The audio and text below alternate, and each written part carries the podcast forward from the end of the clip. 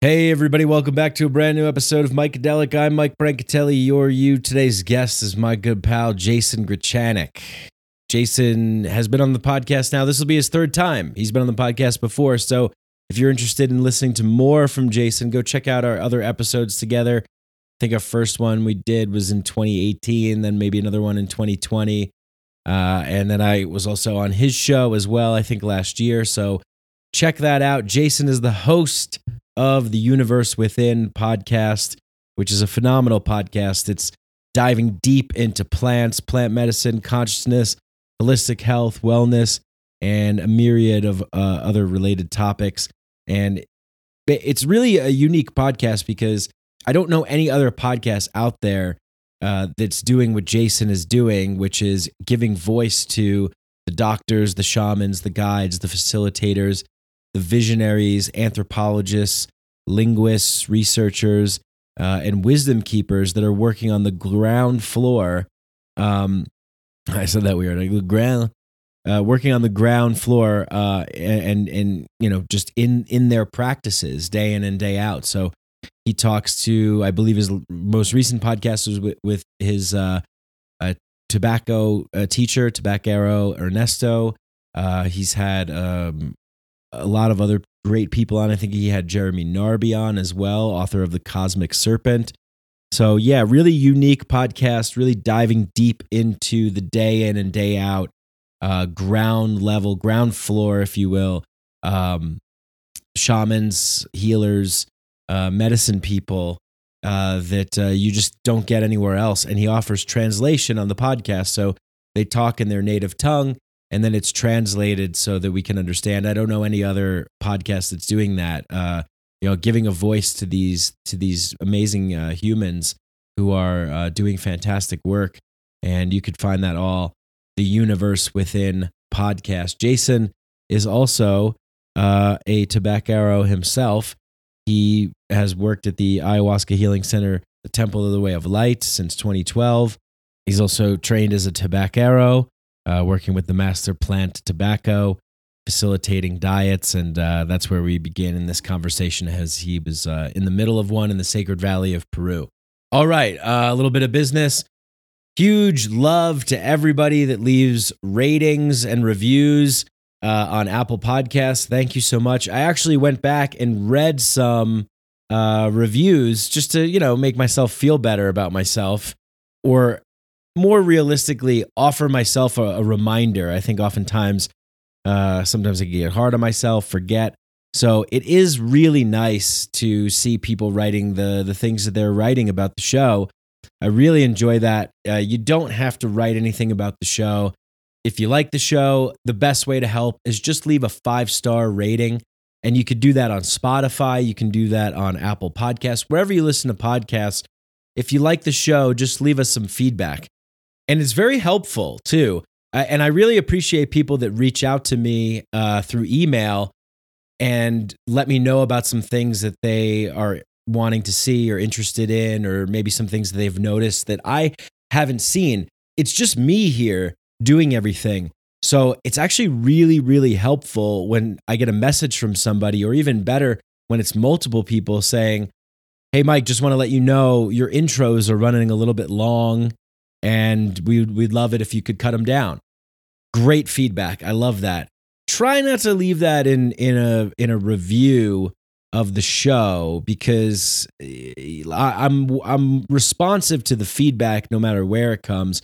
But that's that's permanent and um yeah, it, it just it's it's one of the reasons why I'm trying to get people to leave ratings and reviews is because it boosts us up in the algorithm and will rank and when people are looking for things that we're talking about on this show, they'll find the show. They'll find this show. And, and that's what I would like to have happen. So if you enjoy the show, please leave a five star rating, a review. Very, very helpful and much appreciated. And if you have any uh, questions, concerns, or feedback, shoot me an email. I will respond. Micadelicpod at gmail.com. Uh, I will be fully receptive to that. Uh, someone actually recently shot me an email letting me know that a lot of my episodes I have in the little preview description on Apple Podcasts, it just says leave a rating and review there. And I put that there at the top because of the way that it was appearing on my website. But I didn't realize that it was doing a disservice to the show because it wasn't telling anybody what this episode was about.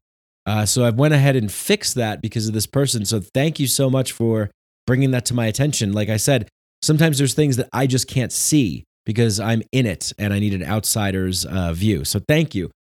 I really appreciate all of you. And if you uh, are a Patreon member, I really appreciate you. This podcast was actually released, I think, a week and a half ago. There's a video version and an audio version that was released on Patreon. I also have another Patreon episode that's out right now that I recorded with musician Savage, who is just a brilliant, fascinating dude who makes amazing music and we had a great conversation. The video and audio, ad free video and audio, I should say, commercial free, intro free, raw, unedited. It's all on Patreon. So if you'd like to just jump right into a conversation, go to Patreon for $5 a month. You support the show, you help manifest my dreams, and you help uh, get yourself raw, unedited, ad free podcasts. Great. Speaking of ad free. We got to do an ad because we got wonderful sponsors who support the show, and uh, we we we love them. We really appreciate them. The sponsor is WaveBlock. WaveBlock is a technology that helps block radiation that's emitted by cell phones and AirPods. And I love their philosophy because they've figured out a way to make this modern technology work for us with these really cool stickers that go onto the phones and onto uh, the AirPods. And it's great. Uh, it's tested by FCC laboratories. They um, they work really really well. They uh, cover the phone. Uh, they cover the AirPods, and they just help reduce dramatically reduce those uh, potentially harmful uh, radiation waves that are coming out. Now, I don't know for sure what the deal is here. Of course, uh, but it seems like to me that uh, you know we live in a world where there's just constantly like waves and radiation and frequencies just going everywhere. And I remember Rudolf Steiner saying something about this, like the more that we put this electrical world online, the less we're able to tap into our innate human abilities, uh, maybe like extrasensory abilities or things like that. I think there's something to this. Frank Herbert wrote about this in Dune, actually, too. You know, the more the technology advanced, the less, when technology went away, people were able to develop uh, powers, so to speak. So I don't know, just a cool little piece of, um, I don't know what, what, what that is, but something. But anyway, this is, uh, it significantly reduces radiation and it's, it's so affordable. And when you put in the code Micadelic, you get 20% off. So give it a shot. You know, I went on YouTube and I watched this EMF radiation detector going crazy when it was next to a phone. So I was like, all right, I'm convinced. Um, but yeah, I love them. I think it works well. I I remember talking to I think it was Jessa Reed who said that more that she has her AirPods on, she like feels a little weird. I mean, there's there's definitely some kind of truth to that because with the WaveBlock stuff on, I feel I feel fine. Uh, so I highly recommend getting it. WaveBlock is uh, is awesome. So go check them out. The links in the show notes, show description, and um, yeah, that's our only sponsor for right now. If you guys have any ideas for sponsors of anyone we should get, so you can get discounted item, uh, discounted uh, you know rates on things that you like, let me know. I'll I'll, I'll reach out to some people too. But really, I mean, it's I'm just looking for a, a triple win here, where I get some free product and you guys get a discount and it's all stuff that we like. So, you know, that's um seems to be a good deal for me. All right, well, uh that'll do it. Please like, share, subscribe, tell a friend, tell a neighbor, tell a dog, tell a cat, tell a mouse, tell a bird about this podcast. Without further ado, we'll hop into this conversation with my good friend Jason Grechanik.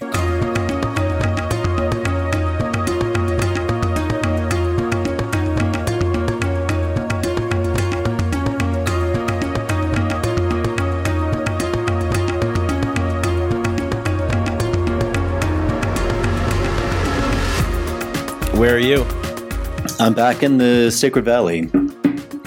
So I'm actually running a dieta right now. And uh, yeah, I was, uh, where was I? I was back at the temple for two months in um, November, December. And then I was back in the States seeing my family for Christmas. And then, uh, and then, yeah, back here. And uh, yeah, it's crazy, man. Peru is still, Peru is still going at it hardcore with the whole rules and regulations and all that. It's, it's pretty crazy. Yeah. How are you navigating that? Uh, Peru's getting pretty strict. I mean, to, to go into any indoor place, you have to present proof of, of if you're over 40 now, three vaccinations. Wow. And uh, yeah, like even to, I had to go to the immigration office the other day to like do this like little form or something. And to go in, you have to show proof of three vaccinations. So I mean, basically, if you want to do anything here, if you want to be legal, if you want to participate in society, you got to be triple vaxxed. Wow. Yeah. Wow. It's such a trip to to see this going on. Yeah. Yeah, and especially especially in whatever community we want to call what we're a part of the plant medicine community, the conscious community, the psychedelic and theogenic community uh, it's really interesting to me to see the that there isn't really a, a, unity among people in our uh, among our crew or you know kind so to speak. Yeah. Uh, that some some people seem to uh, really buy into the the dominant narrative which is just so interesting to me uh, because I, I was thinking about this the other day and I was like well you know, a lot of people here in the states uh, have been fighting for uh, psychedelic rights uh, right. uh, to change laws for decriminalization and stuff. Cognitive liberty. Cog- co- yeah, cognitive liberty. The war on drugs, right? The war on drugs. So, aren't we in another like stage of the war on drugs where they're basically saying if you want to participate, you have to take this one drug? Yeah. that that's that's kind of what was coming to mind and um yeah i was i was wondering like what what are your thoughts on on, on all this from sort of a consciousness cognitive liberty and like medicine uh, approach yeah, I mean, I mean, it's very interesting. I I remember uh, a lady came down to the, the temple where where we were working together, and she was giving out these stickers, and on the sticker it had, I think, iboga, ayahuasca, maybe peyote, wachuma, something like that, and it said cognitive liberty. And the the whole idea was that with with so many of these plants, there's been this this this prosecution, persecution, because people haven't had the freedom over their own autonomy of their own state of consciousness, their own state of mind. And I think this was an organization in, in Oakland, which has very much been in the forefront of, of a lot of that stuff. Um, and like you were saying, it's such a fascinating dichotomy because also a place like Oakland or San Francisco, California is at the forefront of mandatory vaccination, forcing people to take a certain drug, um, not allowing people to have bodily autonomy. And I mean, it's a huge subject. I, I mean, I, I, think we could talk about it from so many different angles, but for me, it, it, was surprising on the one hand how many people, as you said, however you want to call this, the, the psychedelic community, the plant medicine community, the spiritual community, but how many people really went along with it, hook, line, and sinker. And so, on the one hand, it was surprising because I think so many people, I think it's so easy for people. This is why I think principle is so important is when you don't have principle, you're very easily swayed in the winds. So if you really believe in liberty, then you have to follow that all the way through. You can't just say cognitive liberty because that suits your own agenda. The idea is liberty. Now, certainly you can focus on cognitive liberty if that's being impeded or impended. You can say, hey, this is really important. Like the idea is liberty. And if we don't have cognitive liberty, then we don't have liberty. And, uh, but I think so many people, it's so easy to compartmentalize things. And, and so we say, yes, uh, I believe in cognitive liberty because I've been being persecuted. I, I haven't been able to be free in that way. But when something else comes along, we jump on the back on the bandwagon and we don't stand on the principle of liberty. And uh, but I think it wasn't super surprising to me because it, it's a mentality I've seen a lot in, in the plant medicine world. And it's a huge, I think it's a huge part of plant medicine, which is really going inside and finding that personal power, which I think a lot of people also have a bit of an, of an aversion to. And I think we can see that a lot in society where we like to blame other people, we like to blame systems, we like to blame other countries. And a huge part of plant work, I think, is reclaiming that that personal autonomy, that personal power, and and that's very difficult. And I think very few people are really willing to do that because seemingly it's much easier to not do that, to to always have someone else be at fault.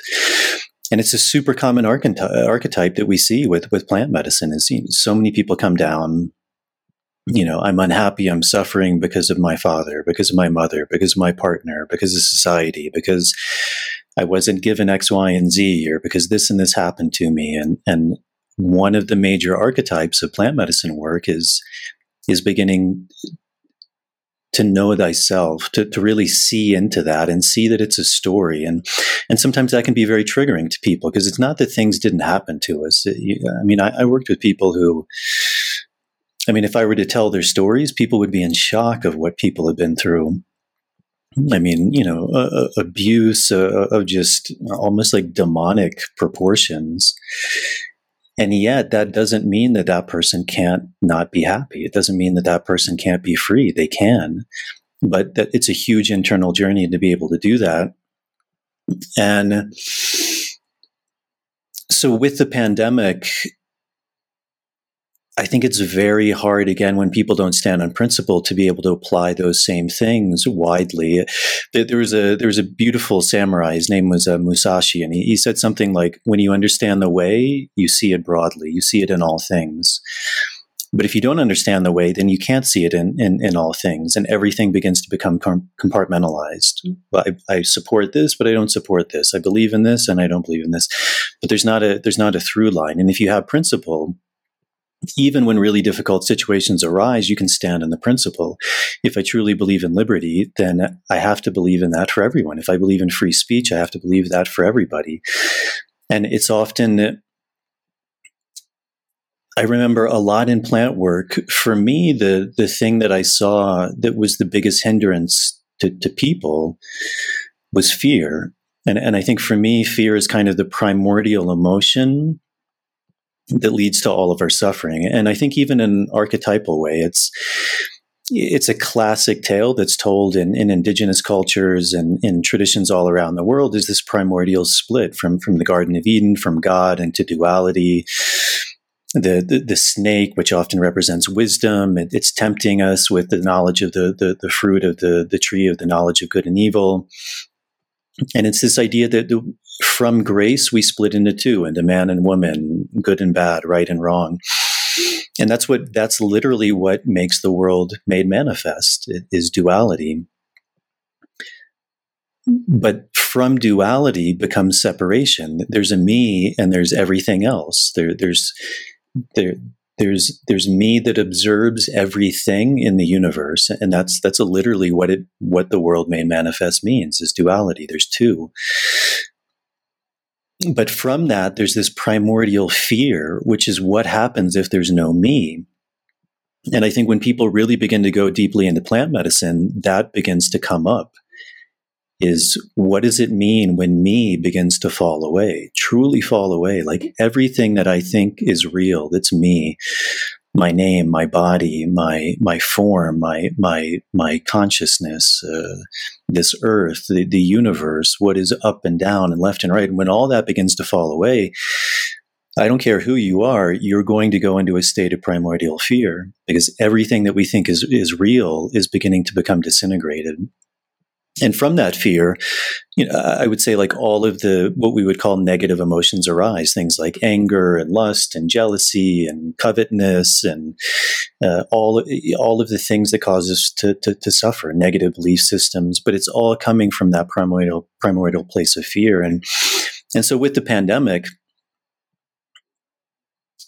I really was able to see because a lot of people often also say like they don't have fear or they've overcome their fear. But i don't think that's true. And and plant medicine really shows that. Uh, it will take you to places that are very very challenging and and and it will take you to to a place that's going to push your your your limits if you're willing to go there and and really with the pandemic i think what we saw was this primordial fear. You know people were afraid because there was something that was unknown this unknown virus that that potentially could kill us and kill our loved ones. And and and from that fear it's it's very easy to again lose principle.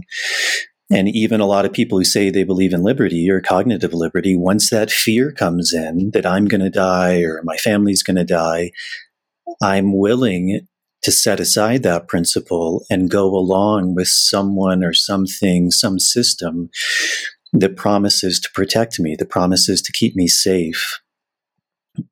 And a lot of people judge that that pact, that that pact that they make to be more valuable. But the the fascinating thing is that nothing we do, no pact that we make that goes against the fundamental principle will truly make us safe or happy or whole. It's only going to cause our, our eventual demise. And in Shipibo and the tradition we, we both know quite well, it's there's something very beautiful, and it, it really it really hit me when I learned that their word for good, which is jakon, on a deeper sense, it means truth. So that which is true is that which is good. Something that's good means it's true. And on a deeper level, it means that which is life giving. So it's the creative energy, that which supports life, that which gives life, ultimately is true. Therefore, it's good. That which divides, that which is, is going against life is untrue. Therefore, it's not good. And that's where principle comes in because principle is truth. Like if freedom is a birthright, it's something that we're striving for, then it's then it's true. And there's nothing that can come along that, that wavers that. And if it is, it means it's untrue. If it's going against that fundamental truth, then ultimately it means it's not true, which means it's bad. It means it's not life-giving. It's divisive you know, and I think the pandemic is a perfect example of what's divisive. I mean, parents locking their kids in a room, you know, keeping them masked. Uh, some lady kept her kid in a trunk because he, he he had the he had the virus. Uh, friends who won't see each other, family members who won't see each other. I mean, that's the that's the ultimate quality of divisiveness. It's dividing us. And anything that has that divisive quality is, is coming from a place of untruth. It's not life giving. It's it's it's it's continuing the, the the separation, which in, in plant work is called the mareación, the, the, dizziness. Like we're all under this dizziness. It's almost like this spell. Even in plant medicine work, the, this idea of like brujeria comes in. We're, we're under this spell, this witchcraft, this belief system, which is literally controlling our minds. And in North America, in some of the indigenous traditions, they call it wetiko. It's the spell of the mind that keeps us in separation. And it feeds, you know, it feeds off of power and fear and anger and lust and control. And that's what feeds it. And the antidote to that is, is truth, is, is freedom. But it's very difficult. And, and even a lot of people who've done this plant work, while, while they may have gone uh, to a certain degree, I think as can be seen, there, there, there's still a lot, there's still a lot missing. And so, you know, th- these plants also aren't, aren't, they're not an inherent uh, remedy or they're not an inherent panacea. And, and, and I think a big part of that is because you can't remove the person. And I think a lot of us were under this illusion that kind of this pharmacological point of view. Whereas if I take this pill or I take this medicine, it's going to make me whole. And I don't need to do anything else. I don't necessarily need to be a good person. I don't need to have principle. I don't need to follow my heart. I don't need to stand up for what's right. This thing is just going to make me whole. And it doesn't. Like you can't remove the person, you can't remove the volition. And uh, and and that has been something that's that, that's also surprising to me in a way is even doing this podcast like the, the the number of people who I've talked to who would be having these same conversations once the once the camera is turned on or once the microphone comes on a completely different mask comes down. Mm. and i think a lot of that is that same fear you know I, I, don't want people i don't want to isolate people. I don't want people to not work with me. I don't want to be called uh, a bad person uh, anti this and anti this. But even that it's coming from that same place of fear. And yeah. you know it, it, takes it takes someone who's really willing to have courage to to that that's the archetypal um the archetype of, of jesus is is believing in truth so much being so righteous that, that i'm willing to die for humanity's sins i'm willing to take that on i'm willing to bear the cross and you know everybody loves Jesus, but how many people are really wearing, willing to bear that cross? Very few. And right. and it's not a knock on people. It's it, it's much seemingly it's much easier to not do that. Like we, it's easier in life. It's easier to I, we're talking about even something like the vaccine, like, well, I'll just get the vaccine. It'll make life easier. I can go to the grocery store. I can, I can do this. I can do this. It, it's much harder to not do that. And uh, so, but, but again, it comes back to principle. Do I truly believe in this? And if the answer is no, then, then we go along with the winds and then we, we, we, we do what we need to do. But, but if we truly believe in truth and in liberty, then, then at some point we have to take a stand. And I think that's another thing is we often we want other people to take a stand for us.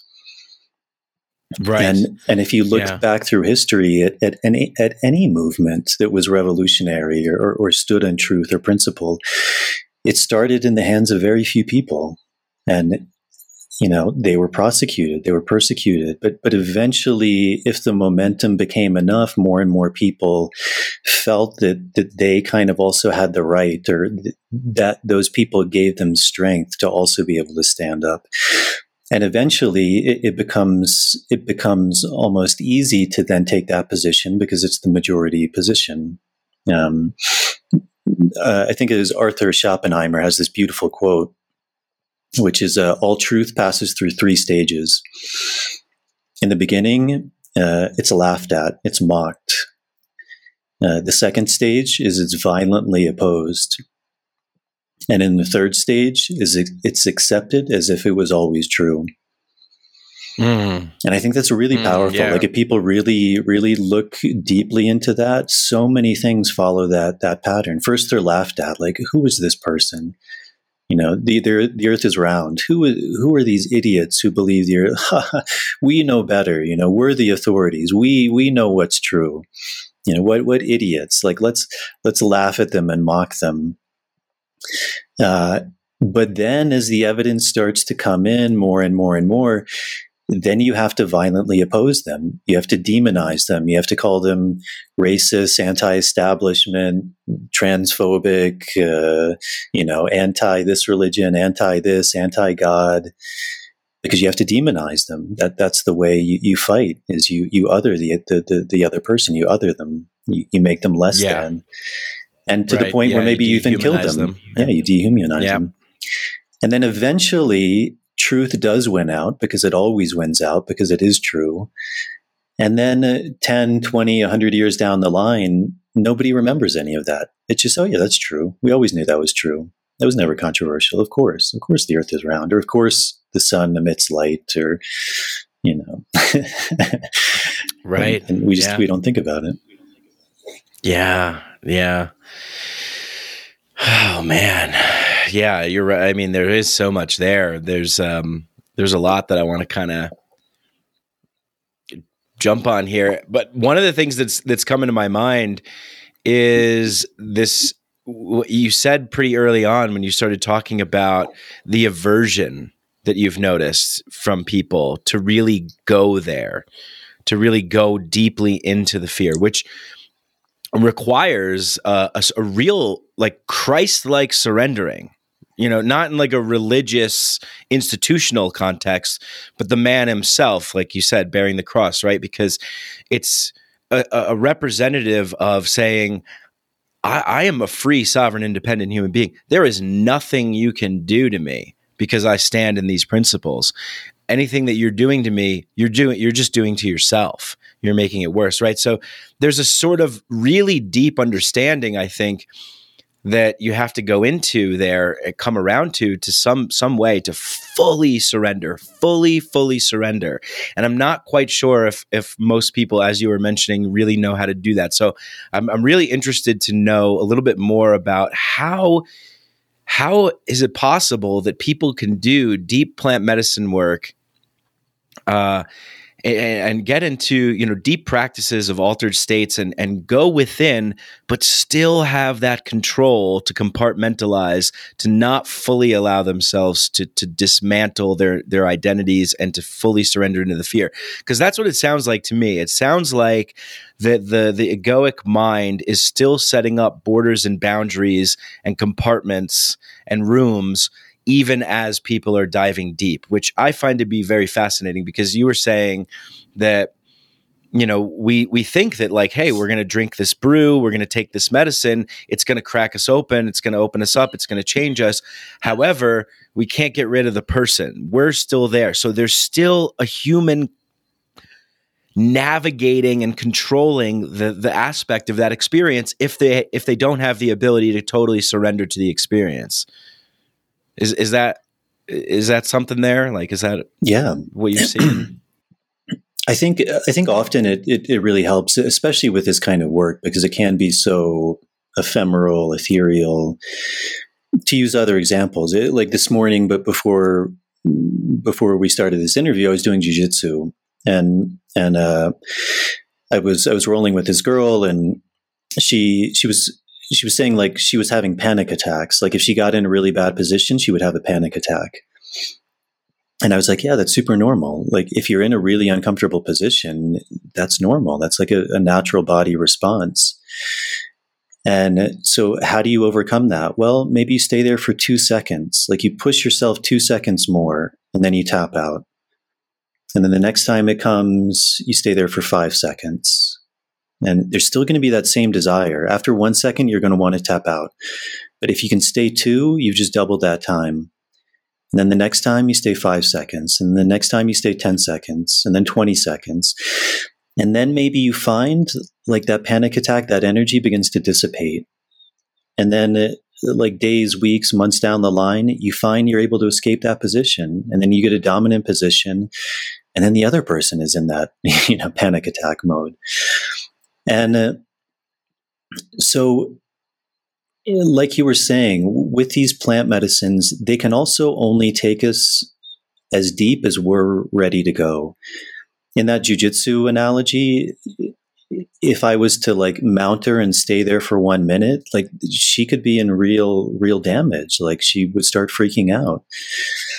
And I've been in that position, you know, I, I know it very well. It's not, she's not worse than me. It's I've been there. That, that's the only reason I, I, I, kind of have some idea of, of navigating that space. So these plants aren't, in general, they're not going to take us to a place that's trying to do us harm. But hopefully, they're going to take us to a place that begins to push our limits at the same time, as we were saying, you, you can't remove the person. So, do I really want to go there? And the answer for a lot of people is no. It's just a very clear no. And, and that's okay. Like for a lot of people, they don't want to do jujitsu. That's okay. But if I if I truly have that deep down desire in myself to know myself, to to answer these questions about what does it mean to be human, what does it mean to be whole? What does it mean to heal? What is it? What does it mean to, to truly understand this human existence? You're going to get pushed. And, and that's where that courage comes along is, am I willing to go back in there? Am I willing to go back in? Am I willing to be in a place that's uncomfortable? And, uh, that's a personal question that everyone has to answer. And, and sometimes it's a very slow process that can definitely happen. Sometimes there can be these, these kind of revelational experiences where it just, it, it does take us to some place and it just shatters everything.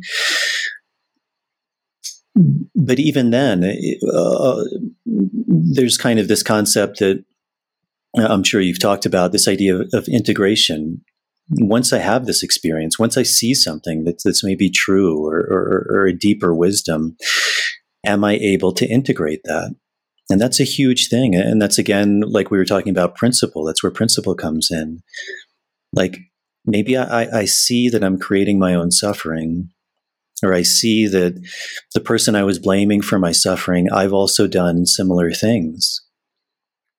And that, that may sound like a simple thing, but that's a huge revelation like the person I'm judging, I mean, that's another very Christian principle. Like it's easy to see uh, the, the, speck in my brother's eye, but not the log in my own.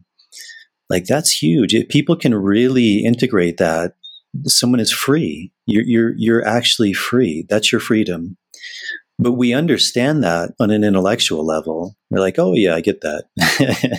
you know, one of the one of the really fascinating things I, I find about facilitating is is sometimes you'll I'll say something like that, and the person's like, "Yeah, yeah, I know that." mm, yeah, I hear that a lot too. Yeah, it's like, well, They're like, "Oh yeah, yeah, no, I, I know, I know, I know." Yeah. and it's like, yes, you know, on an intellectual level, but that's why in Greek they had two words for knowledge. There was to know something on an intellectual level, and there was gnosis, and that was to truly know something, which means it's alive within us. And it's a much different knowledge from knowing something from the place of the mind.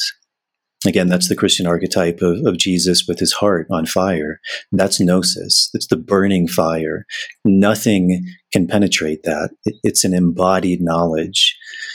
So, you know, from that place, if someone says, you know, you're stupid because you're a white person, it doesn't faze. You're stupid because you're a black person. It doesn't faze because there's a deeper wisdom that knows that that's not true. it's divisive so it's it's easy to to to to know these things, but to truly embody them is is very difficult. And for most people, it's going to be a gradual falling away. And so we begin to shed some of these layers. We begin to shed more. We begin to shed more. And for a lot of people, at some point, they they may be okay. That's good. I'm good. Like that's all I want to do. I'm at a place in my life, and I'm happy maybe 10 years down the line things change maybe on their deathbeds things change you know i i would sense that we all have to answer these questions at some point in our life uh, for some of us it may be on our deathbed. Um, if we've ever been around yeah. someone who's dying you can often see that. Uh, some people die at peace it, they've they've answered these questions. And some people there's a real struggle. Um, so yeah, I guess to answer your question, it's I think it goes back to that that idea that you can't separate the person, and we're all ready for different things. We all are looking for different things, and and I think that's where it's a little disingenuous when we say something like, you know, these plants are are going to make you enlightened or something. They're not. They have that potentiality, but it's the same in anything. It's like jujitsu or playing the piano can the piano make beautiful music? A hundred percent. The piano can make music that's divine, but you have to play it. And, and that's not easy. And that takes a tremendous amount of dedication, of skill, of practice. And, and really more than anything, a deep desire. Like I, I want to find the divine through this piano. And if someone really does, they will. But how many people really find that?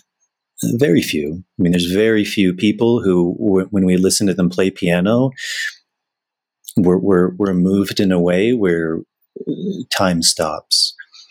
And yet it can happen, but but it's a rare individual too who's willing to go there. So, um, yeah, does that kind of kind of answer it? Yeah, totally. Yeah, and it, it brings up uh, this conversation that I was having the other day with some people as we were serving hape to each other uh, and talking about our first experiences with uh, rape or hape. Um, I remember my first uh, th- what they were calling it, the people that I was speaking to, was a shamanic dose. You know, because you have your little individual kuripes, and then you have, you know, um, I, I, believe when Amika came to uh, the temple, uh, that was my first very large dose in sort of a ceremonial setting, and you know, we were. It, it's a a pretty entertaining story to tell now just as i was looking at like everybody ahead of me just getting absolutely blasted by you know this like foot long tepi and and like a palm full of of uh, tobacco snuff rabe uh, and the wheezing and the coughing and the breathing and the puking and the crying and the laying down on the back so there's this element of like pain almost that comes that comes with medicine. Not not necessarily with medication though and there's two differences there. And i think that the the west america specifically is living in a, a, medicated culture not necessarily a medicine culture. We're a part of of more of that medicine culture but there's still this this pain that, that this temporary suffering or pain that comes along with it. And it's I almost get a sense of a lot of people that go and travel to do to have plant medicine experiences. It's almost like um I don't know, it's almost like saying like, "Oh, I, I did that once and I mm-hmm. survived." Mm-hmm. You know, kind of thing. But yeah, I was just wondering if you could talk a little bit about that because, you know, tying that mm-hmm. into the fear, how deep we're willing to go, and then, you know, the the pain that comes along with or the, the dis pleasure that comes along with real medicine. Yeah, absolutely. I think if you if there's a common theme, and a lot of you use this word like shamanic dose, and a lot of these shamanic traditions, it's it's this idea that the shamanic path is a path of suffering, or also they use the word death, like it's a path of dying, and and maybe dying many times. And it, I think to some that that would seem kind of like sadomasochistic. Like, why would I want to suffer? But uh, it's not that the path is inherently suffering. It's that it's taking us into our own suffering. It's very much this Buddhist point of view that to be a human entails suffering. But as the Buddha said, there's a way out of suffering. But the way out of suffering is almost inevitably, we have to go into the suffering. We have to realize where that suffering is coming from. And like anything, by going into it, we begin to understand it. We begin to develop that gnosis, that experiential knowledge of, of what's happening. And uh, and and yes, like you said, there, there's many people like with with rape where it's like you know this little like you know, and they, they they feel a little buzz, and and and that's useful. Like that has its benefit, but it's also different from, as you said, like having a shamanic dose where it's inducing something very profound, and like. Uh, I was thinking when you were talking about that, uh, I, I, had the same question when when I was doing a really long period of dieting, and, and one of my main teachers, uh, Ernesto, I, I, was drinking a lot of uh, tree barks mis- mixed with tobacco, and the smell and the taste was was so strong. And i would start feeling it in my body like 2 hours before he even came i would just start to smell it. The smell would just start to permeate the air. And i would start to get nauseous. I would start to get like almost this like this nervous energy in me where i was like shaking and i was cold and then i'd get really hot. And and one day uh, I asked him, I was like, you know, Ernesto, like, why, like, look, I, I love you. I, I appreciate what you're doing, but why does all of this medicine like taste and smell so bad? And he said, because it's preparing you. It's like if you can overcome that, then when you're working in the shamanic realm, then you you've overcome that in in you know even just that act of overcoming the smell overcoming the taste it's like a prueba it's a test and it's preparing you for when even greater things begin to come in the shamanic realm that, that by doing that you're preparing yourself. And i mean it kind of sounded nice but but then uh, when I really started thinking about it, there, there's also this because you're talking about like rape or tobacco near near where you were in the Amazon. There, there's a group of people called the Witoto people, uh, or the, the the Bora people, and they're they're related to the Witoto, and they work a lot with with ambil, with tobacco paste, also with coca, uh, similar like to how Amika is working a bit. Um, and they have a they have a um, uh, like a leyenda, a, a, a legend or a, a, tale, and and they say, and I could be getting this a little wrong. Um, it's it's been a while, but I think the the name of the creative energy is is Buinaima, and they would say like Buinaima, he dreamt the world into creation, and it, that's that's that's very significant because often when we think about dreams or the shamanic world, we often look at it in terms of as, as if it's not real, like it's not this reality. This reality is what's real, and any other reality, my dream space or an altered state of consciousness, it, it's other than real. It, it's a hallucination. It's it's not real. But also, any shamanic path would say that that space is is also real it's also reality. And in a sense, it's even more real than this reality because in this reality, we're bound. We're bound by time, we're bound by space, we're, we're bound by certain laws. In that reality, there's infinite possibility. And I think that's to a large extent why these plants have such an ability to heal, is because they're not bound by some of these things that that that limit us. And in that space, there's true potentiality. And from the shamanic point of view, like this story that Buinaima dreamt this reality into existence, there's this shamanic idea that actually reality, the universe, started in the dream space, in the altered state. And from that, it manifested into this reality. So, in a way, this reality is secondary and also with the the Bora and the Witoto, they say that one of the reasons we take tobacco is because tobacco allows us to dream like Buinaima dreamt this universe into creation.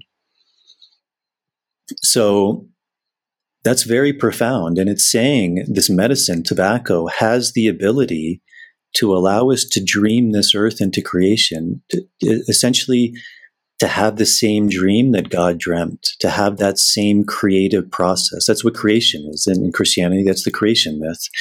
The creator created this into existence from what? Doesn't really say, but from that shamanic point of view, is from the dream. He dreamt, he created this world into existence. So these medicines like tobacco, like you were saying at Ape, if given in the proper dose and the proper set, the proper setting, also with the with the proper person.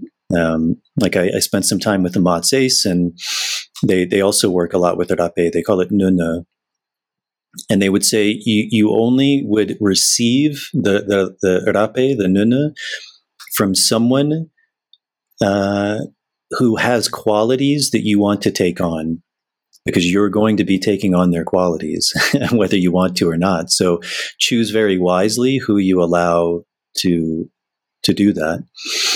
And and in the same idea of ayahuasca, like who who is who is the healer? Who is the person singing their songs? Like, do they have gnosis? And in Shipibo, that's uni knowledge. Do they have that knowledge? Are they a true unaya, one who works with uni, one who works with ayahuasca, one who has knowledge?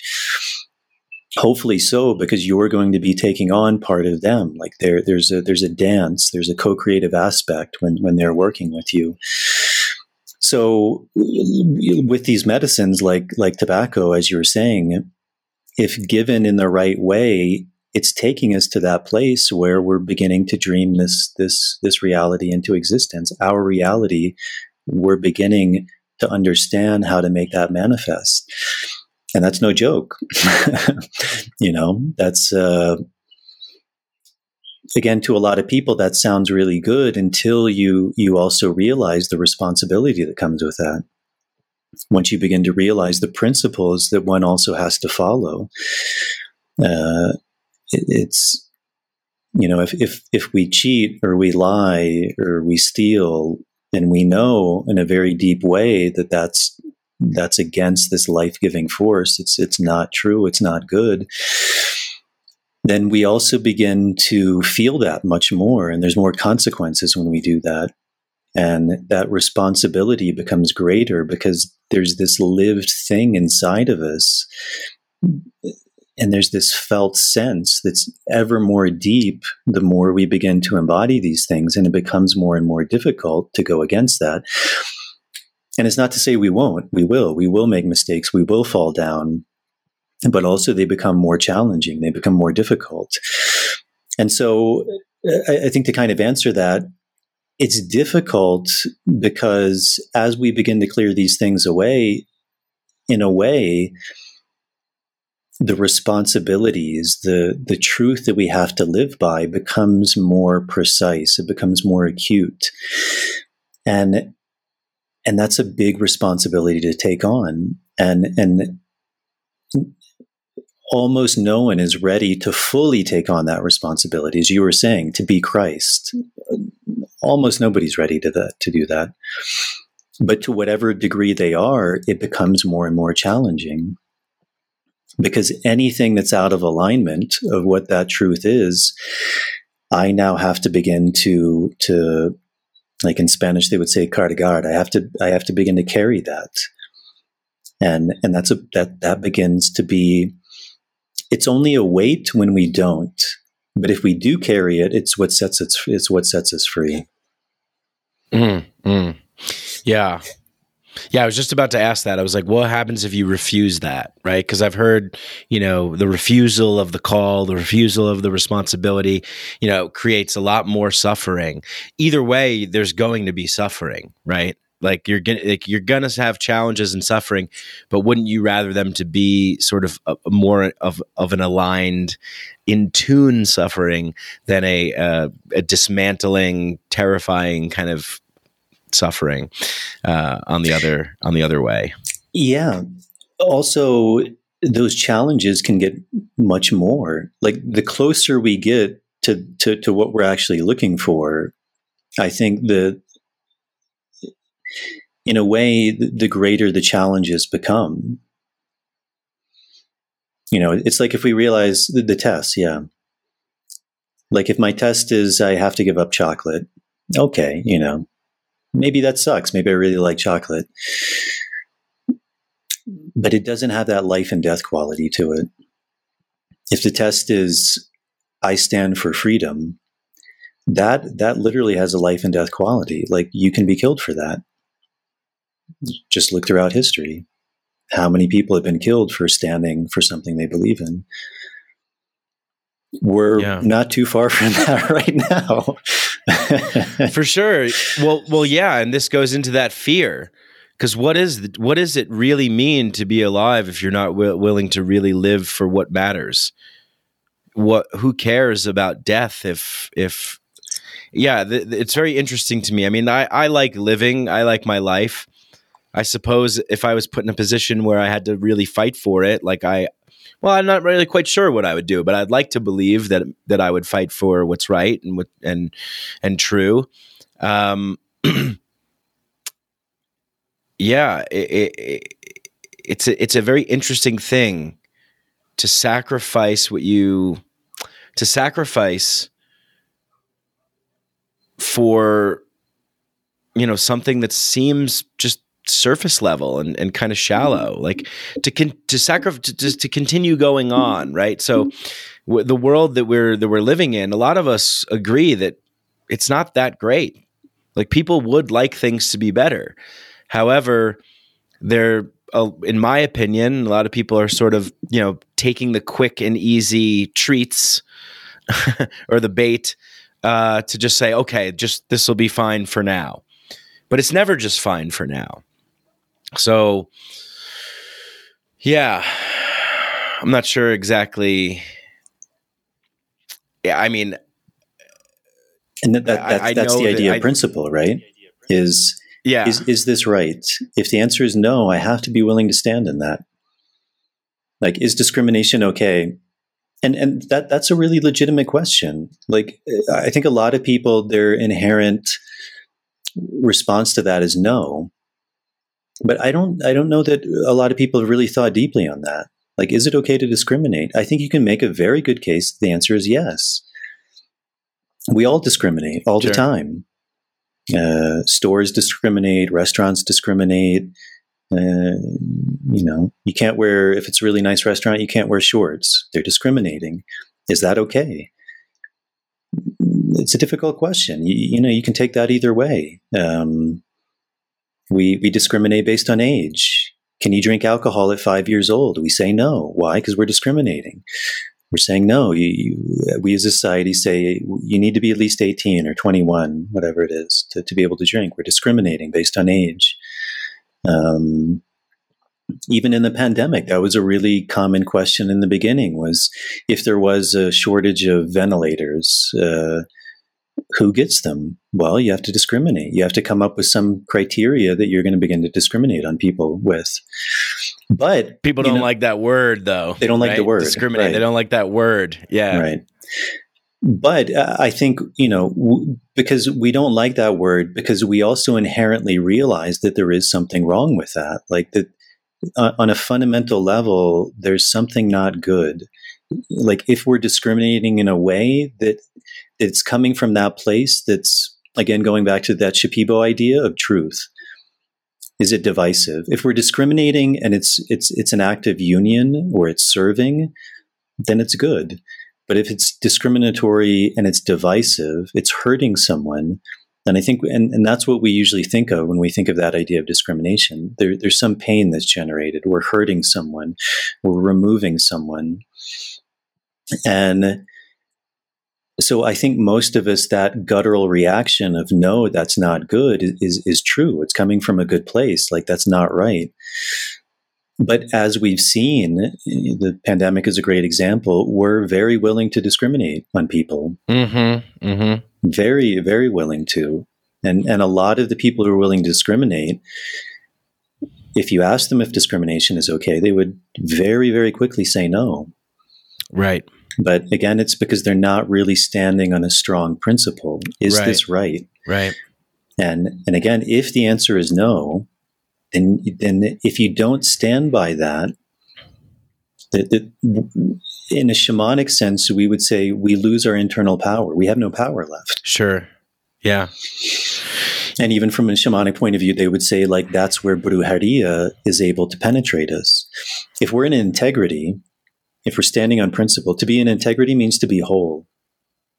So if we're whole, that there's no there's no area for you know brujeria, witchcraft, whatever you want to call it, bad bad thoughts, bad energy. We're whole but very few of us are truly whole. We all have our kind of Achilles heels. We all have our blind spots. We all have our beliefs. We all have these things.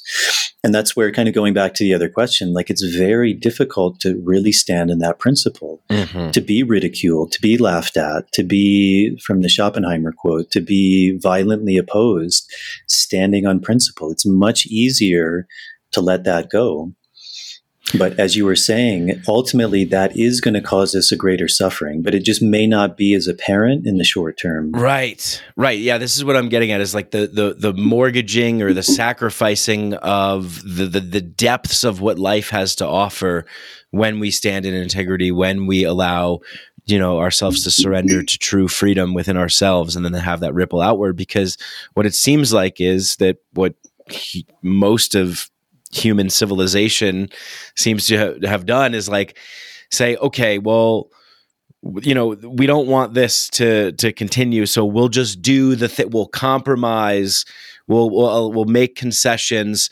But what? But why is it like? Why is that worth it? Why why do you want to live in a world of concessions and consolation prizes? That's the thing that I don't really fully get.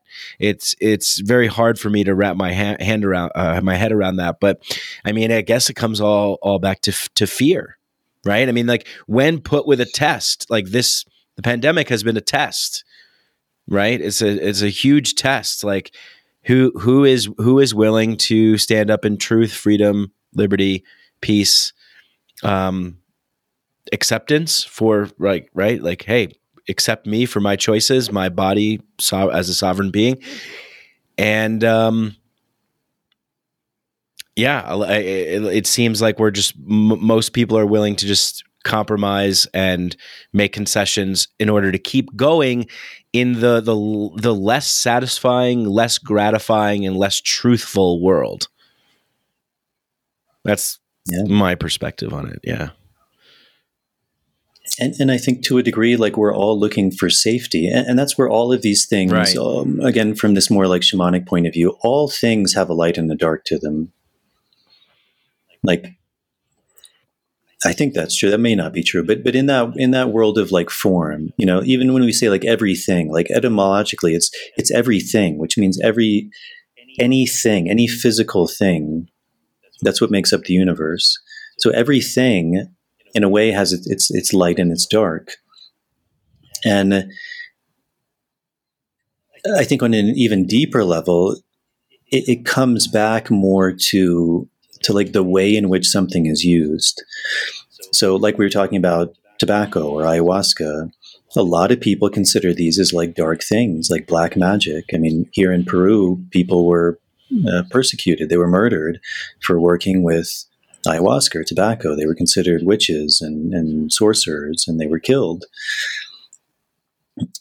Can those plans be worked with in bad ways? Also, yes. Uh, I mean, probably everyone has heard a story now of someone who goes to a, a shaman somewhere and they get sexually abused, or they, you know, that's also reality. But is that the ayahuasca, or is that the person, or the manner in which it's being used?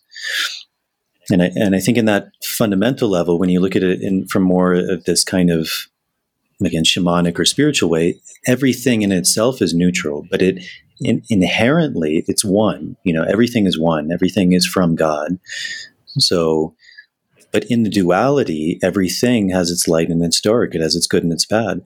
Ayahuasca can be used to heal it can also be used to manipulate people get in very very open and vulnerable states when they drink ayahuasca so what's being fed to them are they being fed positive things, affirmations, you can do this, like, I got your back, you're going to get through this, like, you're good. Or, oh my God, you're dying, we have to get the paramedics. Or, hey, you know, you're really beautiful, like, hey, maybe we should, uh, I really feel connected to you. And I think there's something, you know, it's, one is very vulnerable in that state. So, uh, with all of these things, uh, there's anything can be used for good and anything can be used for bad. And uh, uh, the I kind of lost my train of thought, but you were talking about the. Um, yeah, well, well, well. Let's let's talk about th- this for a second. So, what what you're saying is like essentially it's, it's reminding me of of the discrimination uh, against like early on in the pandemic when people were talking about alternative options. So this is this is one of the things that that has come to me. So the point here is that we want these quick solutions and we're willing to sacrifice, you know, the, the deeper uh, truth, right. right. Yeah. Um, yeah. So if you have something that, that's come back to you on that, like please, please take it away. Um, yeah. Yeah. Well, also along those lines, it's the, kind of that idea of, of sacrificing something short term for long term gain. And again, that's really tricky because that's that's also like that's what investing is. Like I'm going to sacrifice something on the short term for long term gain. Like instead of going and blowing all my money, I'm going to put it in the bank, and that's a sacrifice. And the idea is, that in the long term, I'll, I'll come out better for that and so I think that's what uh, you know a lot of people think. Like I think again that that mentality is coming from a good place. Well, we'll make a short term sacrifice, and it's going to have a long term positive gain. Um, mm-hmm. but that's where that's where again principle comes in. Like, what am I sacrificing? And am I sacrificing from my own volition, or am I being forced to do something. Mm. Like that's a that for me is a really big key. Yeah. You know, even even in some of like our other podcasts, kind of talking about like libertarianism, that's a that's a big fundamental key is it's voluntary. Right. once you begin to use force or coercion, even if it's for the so-called greater good, and almost every mass atrocity in the history of the world has been in the name of a greater good, right? Then you've gone away from that principle. You've gone away from the principle of life giving. Once you start to dominate someone, coerce them, use power to, to, to force them to do something, well, there is no long term gain anymore. Because in the short term, you've you've gone against principle. You're, you're doing something that's bad. So anything that's going to come from that ultimately is imbued with that same energy. Yeah. And so, but but that's where it, it, that's where it's tricky. Is like we all want to be good people. We want to help out. We and I think in, in, a way the pandemic was was a very beautiful manifestation of that. Like people were like, okay, two weeks to flatten the curve. I'm going to do my part. Let's do it. You know, even people who like live day by day, like even two weeks is difficult, man. Like that's yeah. if you're making thirty soles a day yeah, like here in Peru, when when you go to fill up at the gas station, you put in five soles because that's all you have. Yeah, you don't fill up the tank because you don't have thirty soles to fill up the tank. You have five, and then you go work and you get another five, and you you know you fill it up, or you get six and you keep one for food. So to go two weeks, you know, that's a sacrifice. But but I think that also in a way showed like the beauty of humanity that yeah, we're we're willing to do this, like for the greater good. We're willing to do this. Um, yeah, definitely. But you know, that's where these things get so nuanced too. Is and and I think you know when one begins to think about these things, I think especially like libertarianism does a really good job of like just making us think about things from a different angle. Sure.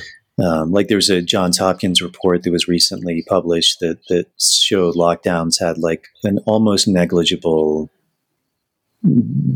positive net gain, something mm-hmm. like 0.2% or something. And and like what a lot of the the researchers pointed out is is something for example, I mean, you see this in Peru. Like Peru had one, if not the, the most strict lockdown in the world, but definitely one of the, the, the more strict lockdowns, and also right. the highest death rate. Now, is that just correlation or is there direct causation there? Most likely it was a direct causation. Why? Well, as most people know now, the virus doesn't transmit very well outside. It doesn't transmit in fresh air. It doesn't transmit in sunlight. Most Peruvian houses have no air, air circulation, almost no natural sunlight. So all of a sudden, you lock people down for two weeks in this enclosed environment, uh, and a lot of people end up getting sick. And also like what the researchers were saying, which is just kind of human nature. Like if you tell people you can't go outside and go to a beach, well, they're still doing their part. They're staying inside, but they're still human. So they're still going to congregate. They're still going to meet up. And so now you have all these people meeting up in enclosed spaces. yeah. Which ends up being worse. So, you know, even with the right? good intentions, like what what is the what is the the real the real cost of that? And and i think that's where the difference is between force and being like voluntary action. You can tell people like hey this is what we think. This is coming from the experts. This is what we think. Um, but this is what we recommend and ultimately you're a free human being and the choice has to be yours. And once it's not yours, well, then I think as someone pointed out, like what is the difference between that and house arrest? Right. Yeah. Most well, of us would say house arrest is not good. Right. And yet right. somehow we said it is good. yeah. Yeah. It's it's amazing. I mean, really we're under the spell. This is brujeria. This is the manipulation of, you know, um, you can you can draw the comparison here between the so-called, you know, powers that be who are making the decisions, the the people that are feeding the engine that keeps the status quo incentive system going and uh, with the control and the power are like the manip- are manipulative shamans that are that are casting spells over people and saying, "No, this is this is the way it's going to be. Do this, don't do that." Very manipulative because people are in a trance, right? Mm-hmm. Like we've we we were hit with a shock and awe event. People were got f- very fearful and basically said, "Yeah, tell us what to do. What do we do?" But there's that natural instinct of the human being. They're gonna congregate with people. Everybody I don't know anybody that's followed the rules and the mandates and all that kind of stuff to a T. I'm sure there's people out there that have, but I personally don't. There's people that make concessions. They're like, well, we got to get together with people. We got to, because that's that energy, like you were saying, of life, of creation that wants to keep going. You can't keep that down, right? And we're seeing that now with the the yeah. trucker rally in Canada, you know, all over the world. People are fed up and yeah, I mean, yeah. Uh, the, what what do you think? And, and, that's a very good example because, like most most shamans yeah. who do bad things, most of them are not, I think, actively trying to. Mm. Like, I think most of them still, to some degree, have good intentions, mm. but they haven't done the work deeply enough themselves to realize what all of the consequences of their actions are. Right, because the road to hell is paved with good intentions. Yeah, and I think that's exactly how how you put it. Uh, know, I remember thinking in the beginning of the pandemic, like, why are we only listening to epidemiologists? Like, for sure, they have a valid field. It's super important. Their voice is super important. But the world isn't epidemiological.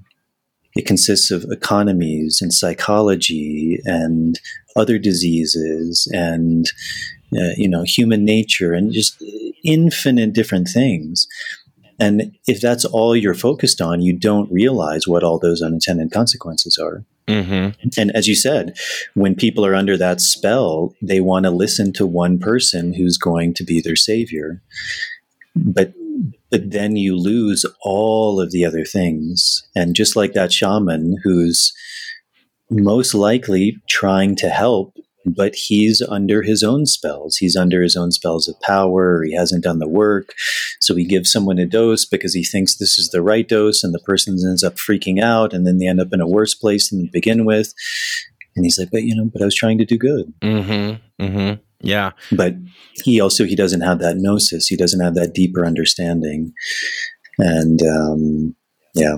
Yeah, and even in even like with some of the you know maybe I don't know what I would would uh, just beliefs, I guess, maybe some dogmatic beliefs, right? Like some some ayahuasqueros will say, you know, mm, stay away from cannabis because it's a very you know seductive and controlling kind of plant. We don't want that energy. Some would say, "Hey, that's fine. You know, all plants are welcome here." You know, there's there's different views in different areas, which which reminds mm-hmm. me again. I can't help relating this back from like sort of the the micro uh, individual healer aspect or communal ceremonial aspect to the macro like big societal civilizational aspect which is you know the, the discrimination and oppression and suppression of other options for healing right it's like it's yeah. like the do- maybe dogmatic belief maybe nefarious intentions maybe driven by profit probably most likely but i'm thinking of uh, dr uh, Emmanuel, I think was Stella Immanuel, like early on in the pandemic, was mm-hmm. working with a African born doctor. And so there's like a little bit of probably uh, racism in there as well of just like, well, no, she's using these like voodoo techniques and this is not, this isn't, this is like witchcraft. This isn't real medicine. We've got science. We've got, so, uh, it, it, you know, and then with, with ivermectin, like, why not just let everybody just make the tr- why not you know if we lived in a if we lived in a world right? I mean i know you and i are on the same page with this but it's just for the listeners there it's it's just like a thought experiment. If we really lived in a world where people wanted to help us wouldn't they say hey we're in this pandemic there's this virus we don't know what it is. We're going to explore all options. Everything's on the table. Nothing is we're going to explore everything. And yeah try it. See what works for you Well, that's right. And, and that's again where it comes back to principle. Like we, we all talk about things like diversity and um, yeah, inclusion. But then when right. it comes to it, yeah. yeah. inclusion, we, we don't believe mm-hmm. that. Then we want it one way and it's my way or no way. And if you don't do it my way, I'm going to demonize you. I'm going to throw you in jail. You're excommunicated from society. So it, it's not diverse at all. It's the, the opposite of diversity. It's singularity. It's, and it also goes back to this idea of shamanism or holistic medicine, health, even, even Western medicine. Two people come into the doctor, the doctor does not give them the same medicine. Why? because they're two different human beings. Yeah. they have completely different problems. They have completely different life situations. They're different age, different weight, different diets. So you, you, there's not a panacea remedy that you give to everyone that's going to cure everyone. It just doesn't exist. It, it's literally fun. Like it's the most basic concept of medicine that you have to look at the person in a holistic manner. And, and that goes for everything from families to societies to communities to countries even in terms of countries, very different. Like, how are the people living? What are they like? What is their health like? How much sunshine are they getting? What is what are their living situations like? Are they able to, you know, everyone in the beginning, eh, and again, kind of like you said, there is this a bit like elitism or I don't want to say racism, but but this this view that that like if I can do something, everyone can do it. If I can work for home for two weeks, then everyone should be able to do that. I'm making the sacrifice, therefore everyone should. Yeah, but most people don't like. A lot of people in the world don't have a computer. Mm-hmm. A lot of people in the world can't work from home. right. They can't order their groceries and then disinfect them, and you know. So, are you? Are you? Is your principle you really want to help people? Mm. And if the answer is yes, then then there's something that's out of alignment there. Yeah, I don't think so. I, I think it's self preservation, right, and rationalization, rationalization, self preservation. Hey, I'm doing I'm doing my part, you know, but really, I yeah, I really question how many people really truly care about other people, and how many people really want to be seen as the noble, virtuous, moral ones right? Because it's easier. Sure, it's it's easy sure. to be seen that way now online in the digital space. Go take a selfie uh, at a hospital, and when you're wearing a mask, uh, maybe you're dropping off some mm, snacks or something for the workers.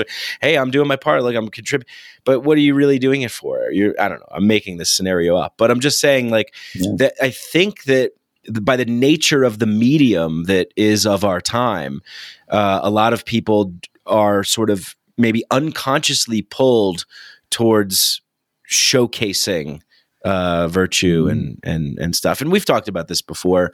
Um, but yeah, what what's something that's really sort of you know on the top of your mind around this this topic right now, or maybe at the top of your heart, like something that you're really feeling um, around the the sort of global situation uh, right now.